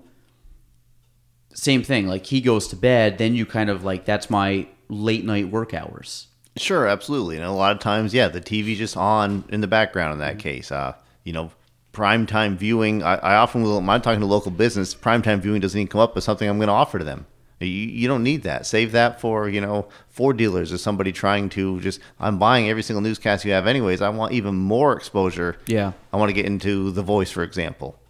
Yeah. Um So what what has been, let me see, I mean, anything else like that you can think of from like a, like a perspective? Because I mean, you're, you're, like I said, you're just a few years ahead of me. So I kind of like it, because to me, this is new. I have my, my second child's going to be born in any day now. I mean, really, mm-hmm. I mean, next three weeks, but I mean, it could happen any time. Um, so I'm always trying to like, that's going to be a, a whole new set of challenge, you know? So now it's not just Gina with, with crew, it's Gina with the baby, and now crew. I'll be with him. So I got to, fa- I'm always factoring that in too, as to like how that's going to play out in my day to day world of, of just everything. So, I mean, I'm always, I know we'll adapt to it, you know, and we'll change, but I mean, is there like, what else have you, you guys had to do? Like obviously different with like babysitters and, and talking about, mm-hmm. you know, just going out and doing stuff. Like it's, it's not as easy to go out on, you know, and hang out with your, or go on a date with your spouse because you have, and then part of the time you don't want to go out. You want to just hang out with, you know, hang out with the little dude at home and just like roll around on the carpet and just like, you know, make farm animal noises with him because that's more fun than going out to a party or going out, you know, and stuff like that. So, I mean, have you found that you've, you guys are kind of in that mode too? Where some yeah, days so like we, staying in is, is more fun than going out? Sure. And we definitely try to, I'd say about once a month or so, he'll go to either my parents or Suzanne's parents for the night. And I think it's a good time because he can get there at, like, let's say five o'clock or something like mm-hmm. that. We drop him off. He's got a few hours of them until he goes, you're losing like three hours. And a few hours till he goes to bed. He gets to hang out with his grandparents. Mm-hmm. It's a great time. They watch him T V. He probably stays up a little later than he should, but that's awesome. He's got that time. Yep. Then he wakes up in the morning with them a little bit, and we get him by noon at the latest the next day. Mm-hmm. So I think that's a nice balance we've tried to fit in once in a while. Yeah. But more than that, yeah, he's with us. I try to do things with him. I have to run to the store. I bring Caleb with me. He mm-hmm. loves to go to the store with me. Anything I do, he wants to do with me. Yeah. And I think that's part of the fun. Like even um, the other day, I was on Saturday, I spent most of the afternoon before I saw you assembling dress a dresser for the new baby. So, of course, I have everything laid out, and like I'm one, like I am, the pieces are here, this stuff's laid out, because as soon as stuff gets all disorganized, like in my head, it just looks disorganized and I feel that I'm missing something or doing it wrong. So, so I'm like, hey, just keep the Gina, keep the dog and keep crew out of this. Well, of course, crew keeps walking in and he's, he's looking and he wants to see what's going on. So he comes over and Gina's holding him. So I have all these screws basically on top of this dresser, and I'm just, you know, I'm basically screwing them all in. So Gina would grab one and give it to him, and I'd reach my hand up, and he would put it in my hand, and the next thing you know, he wants the next one, because he's like, but you're, I'm getting him interactive in what we're doing, so he's not like, I don't want to say like, don't come help me. I mean, obviously, he's not going to do any, he's not going to help me, but he likes handing me the pieces, because that's, we're making him um, part of what we're doing, so. Oh, yeah, so important. Yeah, and hopefully, like, when the new baby comes, it's like, hey, can you grab can you grab a diaper for, for mom? And, you know, he'll walk over, grab the diaper. So it's, we're trying to get him involved in, you know, different things. Like every night, brush our teeth. He puts his toothbrush, I put, hold the thing up, takes his toothbrush, puts it in. He shuts the light off. We go to bed, or we come in. I have him hit the garage door or close to close the garage door. So little things like that that we're trying to get him to do, so he feels like he's, you know, he he's part of what we're doing. Like he's helping out, because I think that's important. I mean, mm-hmm. Again, he's younger. Caleb's four, so I mean, he's a full functioning little kid. You know, he's sure he loves to just put cheese on a pizza with me, and I yeah, have to but he's having a conversation with you. Yeah, like, absolutely. So like that's the, that's the part that I can't wait for, because. Crew babbles, but then there's times he'll sit there and he's telling a story, and all of a sudden, like, you'll look at him and he's giggling and he's laughing. I don't no clue what he's saying, but he's just cracking himself up, and he's putting his head down, and he's he's you know shaking his head and giggling, mm-hmm. and big grin on his face. So it's gonna be so much fun. Like, I don't know when kids really start actually having a conversation. Probably like close to three. Yeah, that sounds about right. Mm-hmm. Two and a half, three, where they can really understand, or they can understand what we're saying, and we can understand what they're saying. Mm-hmm. I can't wait for that time. It'd be so cool to like have him just like go for a walk with me and start telling me about stuff. And like he's in the car and we're driving, he's telling me a story, and I can talk to him like a an adult, and he's carrying on a conversation. Like, to me, that's gonna be so much fun. I mean, what's your favorite part about like him being a four year old? I do love the conversation we can have together, for sure. And the things he remembers is impressive. To this day, anytime I drive by uh, the the tower right next to our uh, uh, next to the gym, I can't think of the name of that tower that's right there with the retirement community. Oh yeah, yeah. Okay, but he sees that from the interstate, and I've pointed out to him one time that that's where Daddy goes to work out in the morning. Is near there. Yep. So every time he sees it, he points it out, references it. He's remembering things. Yeah. Yeah, that's that's cool. I mean, I think at that age, they're sponges. And I think part of it is they don't have, there's no stress, there's no worry. Like the kids are just like, like it's it's it's amazing when you look at a kid at that age. Like I think about like right now in my head, inside my head is going about a thousand different directions. It's what I need to do, what haven't I done, what do I have to go on tomorrow, what am I forgetting? Like anything that the typical adult would think of. Sure. You strip all that away, and then you have a, a, just an innocent child that's just like, he's remembering like those things because his brain is so much more clear than ours is, because he can he can absorb all that stuff, and he has got space for it, where I find that we push that stuff out because we're worrying about, you know, did I did I did I remember to put the clothes in the dryer? Like these little like things throughout the day where he's just like, hey, it's great. All of a sudden he's at home and like, you want to eat? He's like, yeah, sure, I'll eat today. And like, mm-hmm. He's got food made, and he's like, I'm just going to go play. Like, it's kind of a, like a cool thing to watch them just exist in their own little like fun little world where they're not um I don't know, like they're not going and they're not worried. There's no worries. Like Crew like picks a ball up and he throws it, and then he goes over and grabs it again and throws it, and he grabs the blocks, and then he does this, and he grabs a magnet, and he's like, but his whole day to day is just him doing whatever. And and I I can't wait till he gets older, you know, like I said, if Caleb, and he's now able to talk to you, but he's talking to you about kind of interesting, fun things, because that's where his brain's at, and that's where he's thinking, and, and like he's talking about dinosaurs, because dinosaurs, like for every little kid, is like a big part yes, of yes he loves that, right? Yeah, we're talking about the crazy things on Paw Patrol that happen. He's laughing, I'm having a good time too, right? Yeah, that crazy Chicoletta. Yeah, like I, I don't know any of those things. You'll mean, get but there I'm, though. But that'll make exactly, sense someday. And I'm, I'm sure there's people listening to this. Gonna, like, I know oh what God, you're I, talking about, right? Like, I know Paw Patrol, and I know uh, I I mean there's what's the tiger. The tagger. Tagger is a big thing. It's like a tagger. Uh, he's got a name, something in the tagger. He was just at like uh, he was just at like something the other day. Daniel, Daniel, Daniel the, the tiger. Okay, yeah. The Mountain Lake P B S show, right? Yes. Yeah. Okay, mm-hmm. So that's like a big thing, and like I, I don't know any of this stuff, so I'm like, oh, you'll you'll get there, right? Yeah, no, I'm like, you want to watch like Rugrats or or uh, you know, any of these other, you know, classics, but um, it's it's fun when you start like I think that would be kind of cool. Because then you kind of have something in common, but like some of the stuff Crew does, like I just get a kick out of it, and I have more fun rolling around on the ground, like talking about nothing, meaning like he's just barn animals or pointing stuff out. We have a, he likes saying the letter O, and he makes this funny face, and he goes, oh, like, and, he, and it's, it just cracks us up, but he's like, we got this alphabet book. So I'll start off, and the first page has the whole entire alphabet on it. And then the first one goes A for ant. So then I flip it, and it's B for bird. Well, as soon as I flip it to B, he flips it back and goes, oh, because O's on that page. The other day, he did it for like five minutes straight, and it, I was in tears by the end of it, and Gina was dying because it was right before he went to bed, and he mm-hmm. was just, he kept giggling, and he would just, and he, he almost couldn't even say it because he was laughing so much, and he keeps flipping it around, and I go to the next page, and he'd turn it back and keep saying, oh, which... For anybody, that's like not a big deal, but like we had so, like that was the most fun the whole day was him just giggling and saying oh, which, but he was cracking up, and it's so much fun to see these kids like they just like the small little fun little things they do that mean nothing to like I mean in the grand scheme, but it's just so funny to watch them just like get immersed in that little whatever it is, that little entertainment that they have for themselves. Or grabbing a magnet that.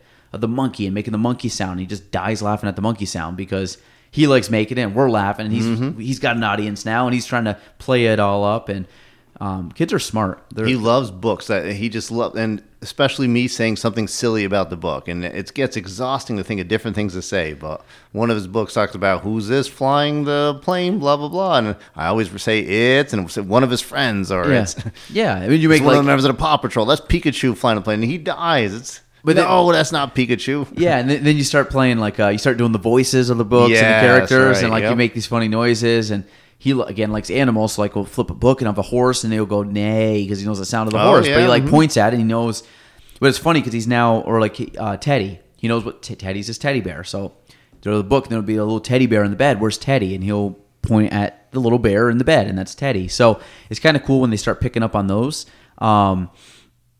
But yeah, I mean it, it's uh, no, it's it's fun. Now, can at four can the can Caleb read or no? Some words or not? Like when do Some kids things, start? He might, he might point the word no out. He would know what that is. You know, yeah, I wasn't sure like when because I don't remember at that age. Like he's when, getting used to his letters. Yeah, it's, it's, yeah. So I, I like I knew like when kids really start actually recognizing and read, maybe kindergarten. I don't know, fourth, fifth, four or five, I would six say years around old. Kindergarten, right? That kind of makes sense. Yeah. Yeah, I, I don't know. I mean. This is things I just learn as I go. I'm going to be a little more prepared, I think, for the second child because I actually have a little bit of a, you know, I, I kind of know the, uh, mm-hmm. the the steps to where where a crew's at now at sixteen months. But uh, well, I don't know. We'll see. It's probably going to be totally different. Everybody said the second kid is makes you earn your your, your stripes as a parent. Um, so, Paul, what, what's your favorite thing? Uh, we talked earlier about going to the gym, but you go to the gym now three to four days a week, which you told me you mm-hmm. never went to the gym before. And what what what is your favorite part? First off, why do you go or why did you go to CrossFit over anything else that you could do? I don't know what actually made me think of it, but I kind of just I, I've tried various gyms throughout my life, and nothing's really stuck to me. I'd kind of go there and push some weights around for a little bit and say, okay, I'm done with this, and you know it'd be too easy to just skip a day or two and say, you know, I'm no, I don't do this anymore.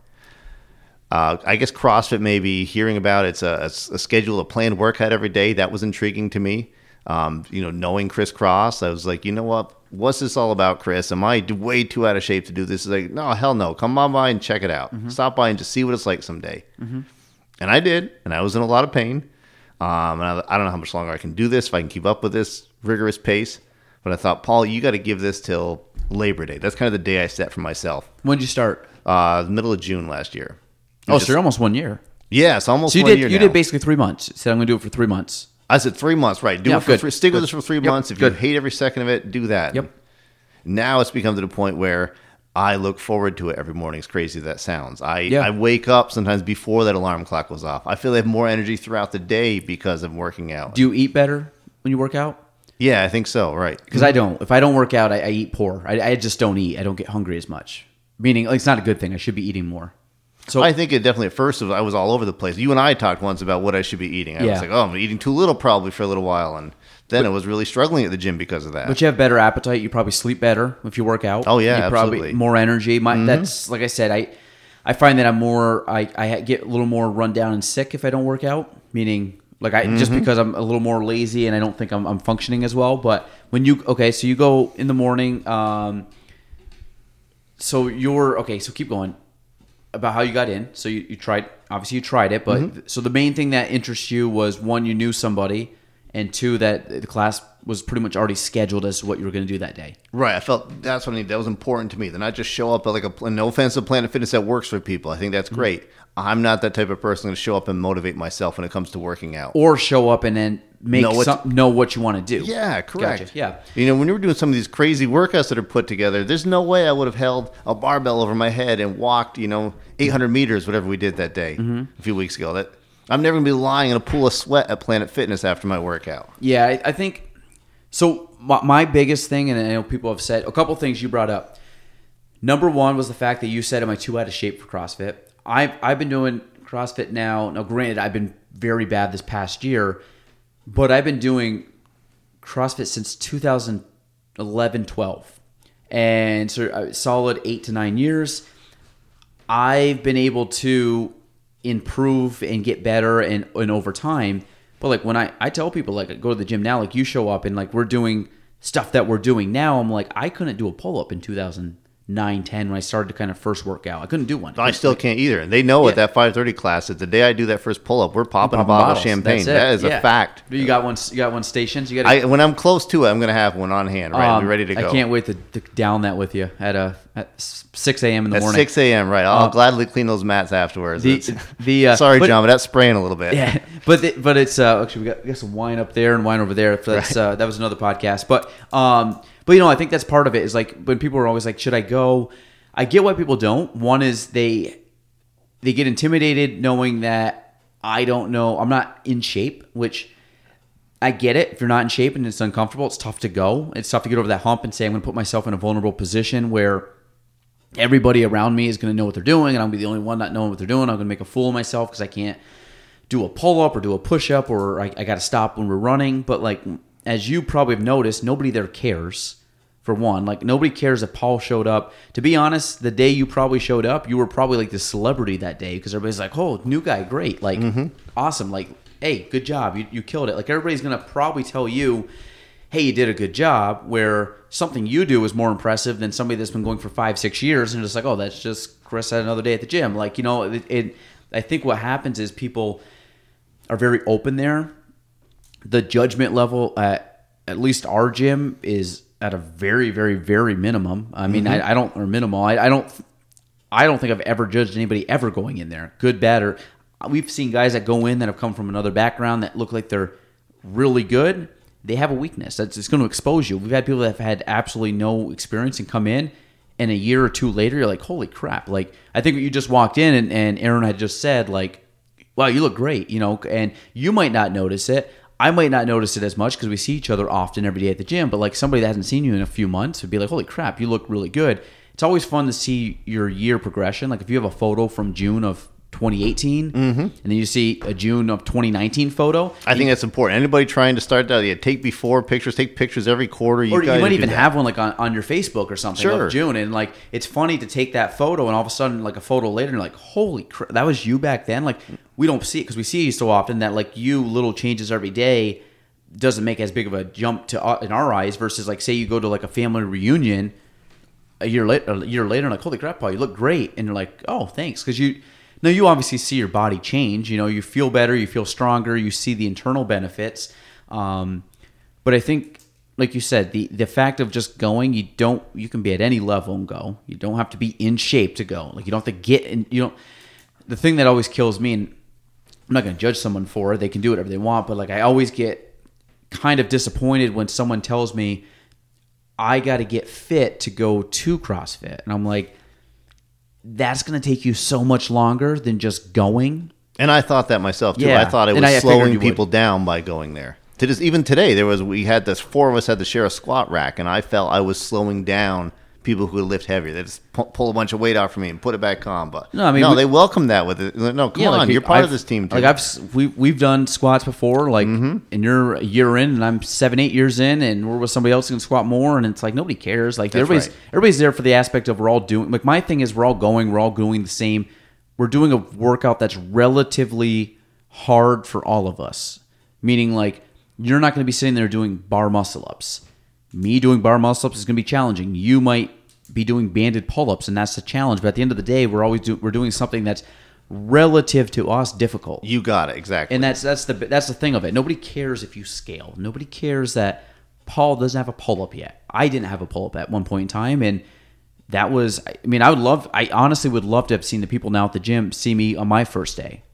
Just as newbie, no clue. You should see when I first tried to learn how to do cleans. I didn't understand the movement. Like I was doing like these like weird reverse curl, thinking they were like a shoulder exercise, not realizing what they actually were. I had nobody that really showed me. This was way back then.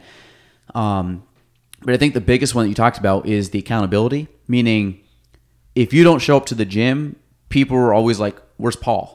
Yeah, we get a text message from Chris Cross when I'm at that like, gym, right? It's, yeah, like why, why aren't you here? What's going on? You you sick? You you you like you out of town? You traveling? Did you get an accident? Mm-hmm. Like it's so funny that you just expect. Now, I don't think I'm really. Um, there's some five thirty people that are there every five thirty class. There's probably a good six of them that are probably oh, there yeah. every every mm-hmm. class. I would be probably in the other six that are like wild cards, meaning like they they could come, they might not come. Um, I put like me, Milky in that situation. You might get a few others that are like hit or miss. They might come once or twice a week, um, but they're not there four four days a week for all four five thirty classes.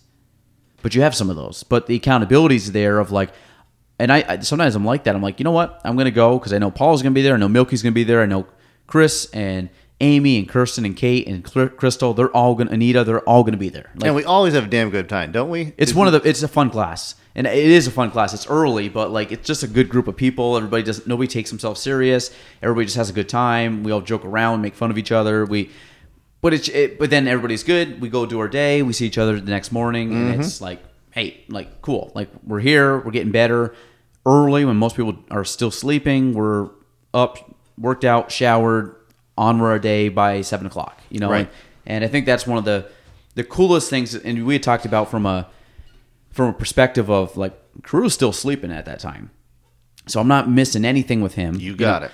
And late nights I work because I'm not missing anything of him because he's sleeping. Like, mm-hmm. so he's napping, I'm doing stuff like, so I'm always trying to hack my way around his schedule the best I can to maximize my time with him, oh, which, yeah. which is totally different. A year and a half ago, that was not, ha- I mean, I didn't have to go to five thirty. I would never go to five thirty. I would be going to five thirty, six p.m. because I, what else was there to go do?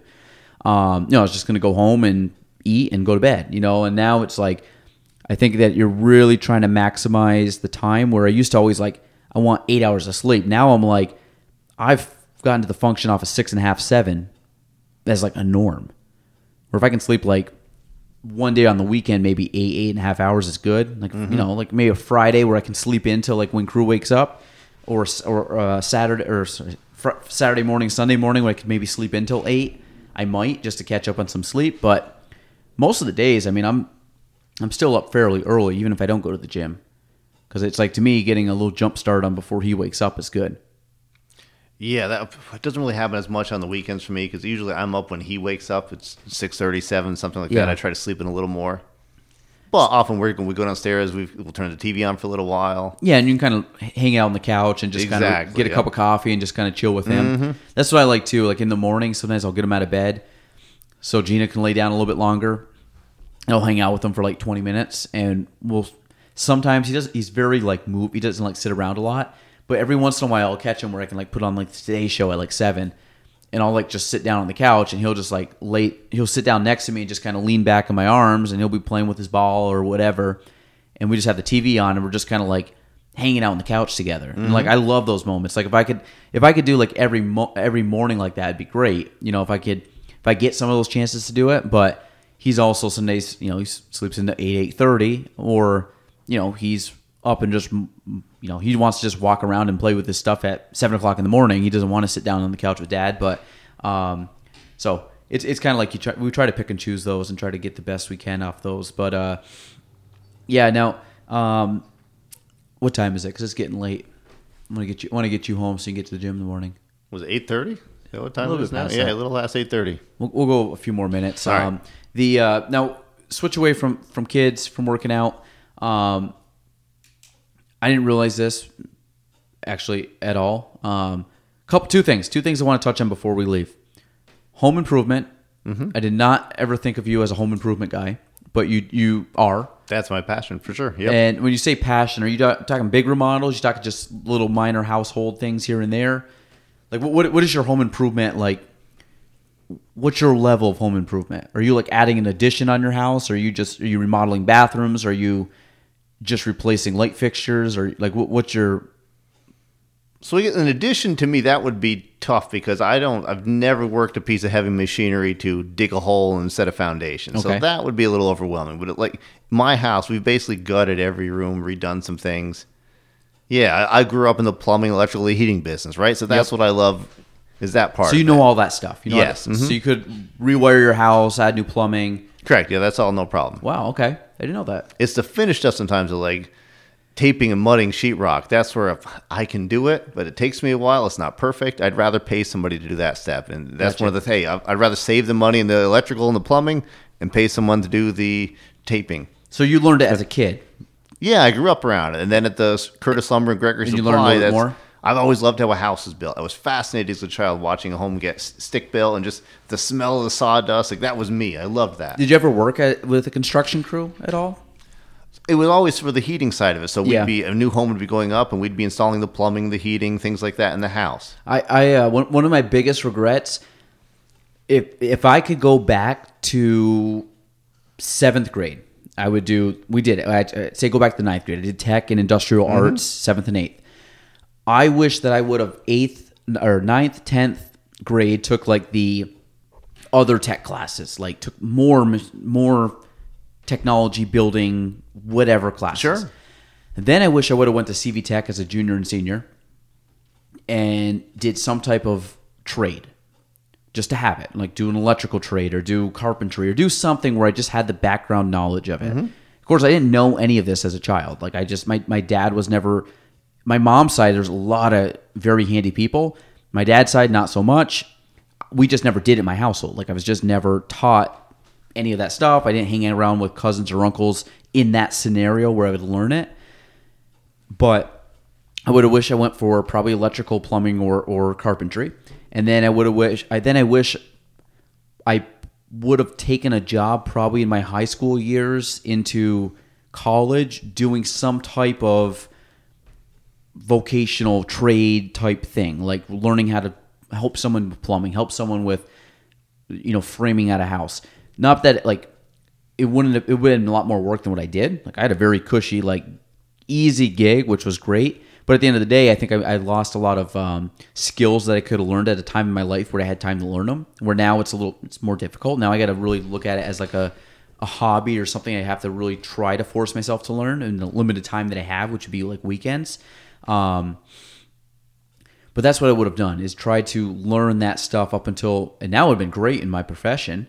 I mean, imagine like I would, I, like I would love to buy, because I have, you know, I have the knowledge and the access to get to some of these homes, like buy and and, and fix them up and, and flip them. Now, granted, time wise, I probably don't have the time. Time's a problem though. Time's Everything's time. slowed right down to almost a stop now that Caleb's born. Yeah, I mean, it would still be nice that I could have the knowledge. Now, I, I'm I'm getting much better at watching like YouTube videos and figuring out how to do stuff. Mm-hmm. And like my first course of action if something goes wrong is not to call somebody. It's okay. Let me just figure out, see if I can figure it out. And I've been good at some of the stuff, but um, I would love to, hey, I want to remodel my whole bathroom and just from scratch do it. Now, I probably could. It's against the time factors, the having the tools, it's having like the knowledge of certain things that I probably don't have or don't want to take or don't have the time to learn how to do. But um, so what what are you, like what are you doing like home improvement wise? Like what, what have been a couple recent projects? Uh, we're finishing a basement off right now.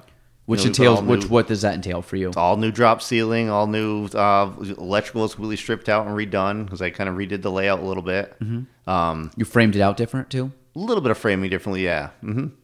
Now, Suzanne, same thing? She into it? No, absolutely not. We'd kill each other if we did that. Okay, together. so it so was, she's kind of hangs out with Caleb. You go do that on the weekends? Yeah, absolutely. Right. She'll go in the town, do some errands. Mm-hmm. Yeah.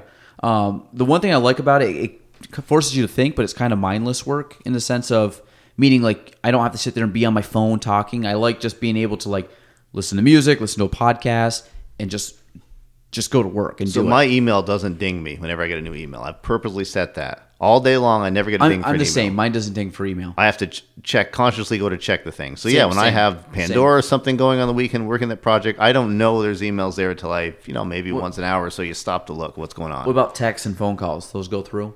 A phone call would, yeah. Even text, though, I, I don't notice a ding on that. Oh, it really? Does.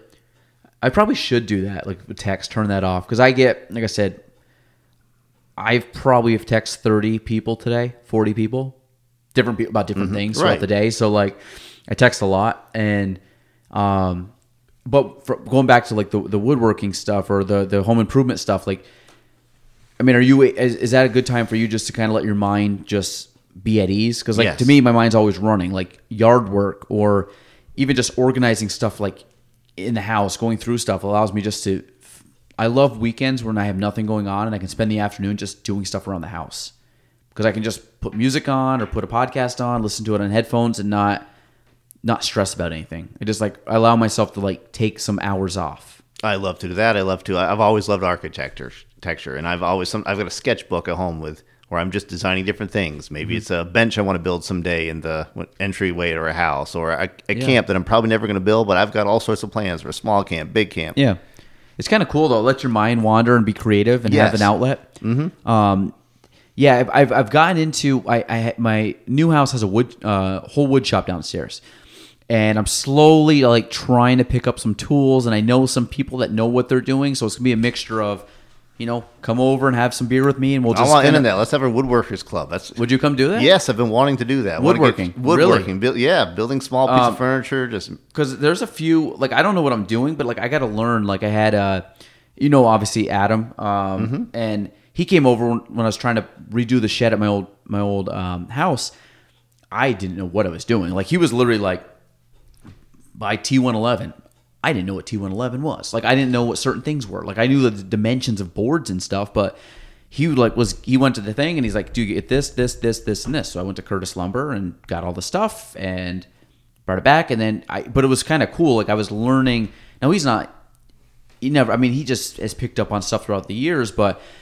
I was using tools that I've never used before, but it's cool. So now I have like a general knowledge of certain things and mm-hmm. things to look for and things to practice on and th- and, and stuff to look look at. And obviously in my, my line of work too, it's come in handy because I can look at certain things and be like, okay, that doesn't look like I can, I understand the concept. Now I'm not going to go reconstruct it, but I can at least have a general knowledge of certain, like, you know, like I said, building and architecture and things. I mean, I'm in houses all day long. So it's kind of cool that I'm always kind of looking at how things are working. Because, I mean, when people are walking around the house, I mean, there's a lot of dead time, you know, when I'm just kind of hanging out. So I do study a lot. I look at plumbing and I look at heating and I look at different structures and maybe in the garage of how, how the, you know, how the, the, you know, the framing is done in, in certain things. I know that's like very low level stuff, but like for me, that allows me to kind of have more of a knowledge of it. So But well, that's the best way. When I learned about roofing, somebody stopped me once stressing over how to apply the different pieces of flashing and shingles. And like, yeah, somebody what, told me once, Paul, to pretend you're a raindrop. What would a raindrop do? Is that follow? What path would it take? Yeah, and when you smart. really simplify it like that, like, okay, now that makes sense. I want that flashing to go under here, and then I want to layer it with. Yeah, like we did the we did a tin roof. I've never put a tin roof on, and now I have some knowledge of how a tin roof's supposed to be put on. Like, sure. And it's cool, like taking a little bit of those aspects of it. Now I don't know if I'm ever gonna. Have to do something crazy like that, but it, I would like the the general knowledge to, to redo a bathroom if I wanted to. Mm-hmm. Like not not saying like, I mean time wise probably not, but I'm just saying if I wanted to and, and could take everything out and just put everything back like you would see as a finished product, I would like to be able to do that from step A to step Z, you know, and get them all done. Um, oh, it's like people who restore cars. I have I know nothing about restoring cars. That would be cool. An uncle did it. You know, I saw it a little bit years ago growing up, but I I couldn't do that my own. I can do that though with a home improvement project. It'll take something a terrible layout, just really dated, and wow, look how different it is now. So how how do you go about doing it? Is it just general knowledge? Do you I mean do you use YouTube to watch videos and how to do stuff? Do you just surely I never hung ceramic tile before. I did a, a shower and a tub with it. And you just watch videos and just said, okay, that makes sense, and just kind of went and did it. Yeah, and there's things that aren't perfect. There's things that I go, oh gosh, I don't love how that looked. That that's one of the risks I guess you might take. But yeah, I think it's cool though. But then you also have more, um, more ownership of it when it's done. Meaning like you have a better feeling about it. You're oh, like, yeah. hey, I, I was the one that put that in. I installed it. Mm-hmm. I that was done by me, and it came out really cool. And I think you more ownership. Like when I did the the back uh, the back shed, like we never ended up completing it because that's the way life works. And we ended up having the literally we, we were planning on finishing it, and we sold and bought and all that crap. So, but it was kind of cool that I could like take ownership in like how it looked, and I had a more critical eye of it because I knew what we were trying to do and what we were planning out. And um, that's just the stuff that I wish I would have done more. And I think I think will be fun because I would, as I get older, I think I'll have more time.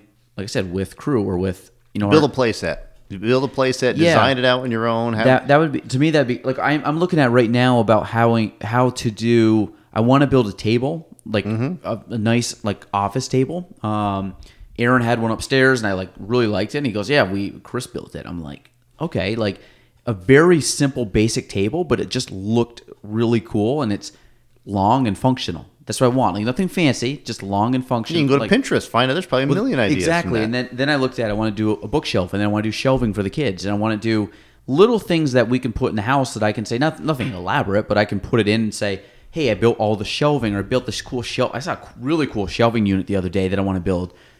And it, I mean, very simple, but it's like little projects that I can do with that. And just so I can go from start to finish, kind of like I'm back in seventh grade tech class. Mm-hmm. And then I can be like, hey, I hung it up and had, you know, I routed it and sanded it and, and stained it and did all this thing. And now it looks cool. And it's part of our house, and it's a shelf, and somebody won't even notice it. They'll like walk by it. But to me, that looks cool. Cause I'm like, oh, I remember spending the hours trying to build that thing. That's right. So I think there's I think there's a lot of, uh, especially in a world today where we're so attached to these things, it's so cool to kind of simplify it down and go back to things that have been around for hundreds and thousands of years, just, you know, manual, like building stuff by hand. Yes, and you can be tired after and a little bit sore, and it's like, but yeah, now yeah. There's a finished product to look at. That's nice. It's, like like yard work's the same thing. I, I'm not sure. a big, like I don't get psyched up to go do yard work, but like at the end of the day when you finish it and you can like, put everything away and you're like, oh, that was kind of cool. Like I did whatever, whatever the task was that day, I completed it. And mm-hmm. there's always a feeling of satisfaction more so. I mean, I get satisfaction in my job a lot, but there's times like me sending out emails doesn't give me satisfaction. You know, me closing a, closing a sale for somebody or going to the closing table and seeing how happy they are is like super like cloud nine satisfaction, but you don't get like me sending emails and doing all those little things. I don't get as much satisfaction if I was to see like the whole process of building a table or building uh like whatever, building a play set for the kids. Like if I could build a play set for the kids, that'd be so much fun. And that'd be a good project actually. Oh, and one of my favorite Did you do pictures. That? Yeah, one of my favorite pictures of me and Caleb is him sitting on this the platform I built, you know, and then I'm putting a roof over it yep. for the slides. He's handing me the hammer. I'd asked him for the hammer and he's handing it to me, and my wife grabs a pick. And I love that. And there's a picture I have of me and my dad building a cabinet. We both have tool pouches on. Yep. I'm going to get the two of them framed next to each other. Oh, that's awesome. Yeah, I think I think that will be fun because I think because that's the good thing about a play set outside. I mean, it's very it's a very rustic look, and it's not very hard. It's not like you really need a ton of finish work on it. No. So it's just kind of one where that'd be kind of cool. I'm, I'm sure. Like I said, where did you get it? Like Pinterest, just like a, a plan on it. Yeah, in my sketchbook, I had five or six different designs how I wanted to do it. I want a little bit bigger than some of the kids just, I saw had. And then you just knew the concept of how to construct it all from there. Yeah. Mm-hmm. Yeah. I think that that'd be cool. I think that's something. That's a good one. I like that. Maybe I'll try that. Again, my if my wife heard that, she'd probably roll her eyes, but I'm going to add it to my. You got this, right? I think I can. I think I can. If not, I'll call you over and we can. There have, we go. And we'll do it. We'll have a couple uh, adult beverages and, and woodwork club. You know, I'd have you come over. I got. I just cleared it out the other day, and I got to start setting some stuff up.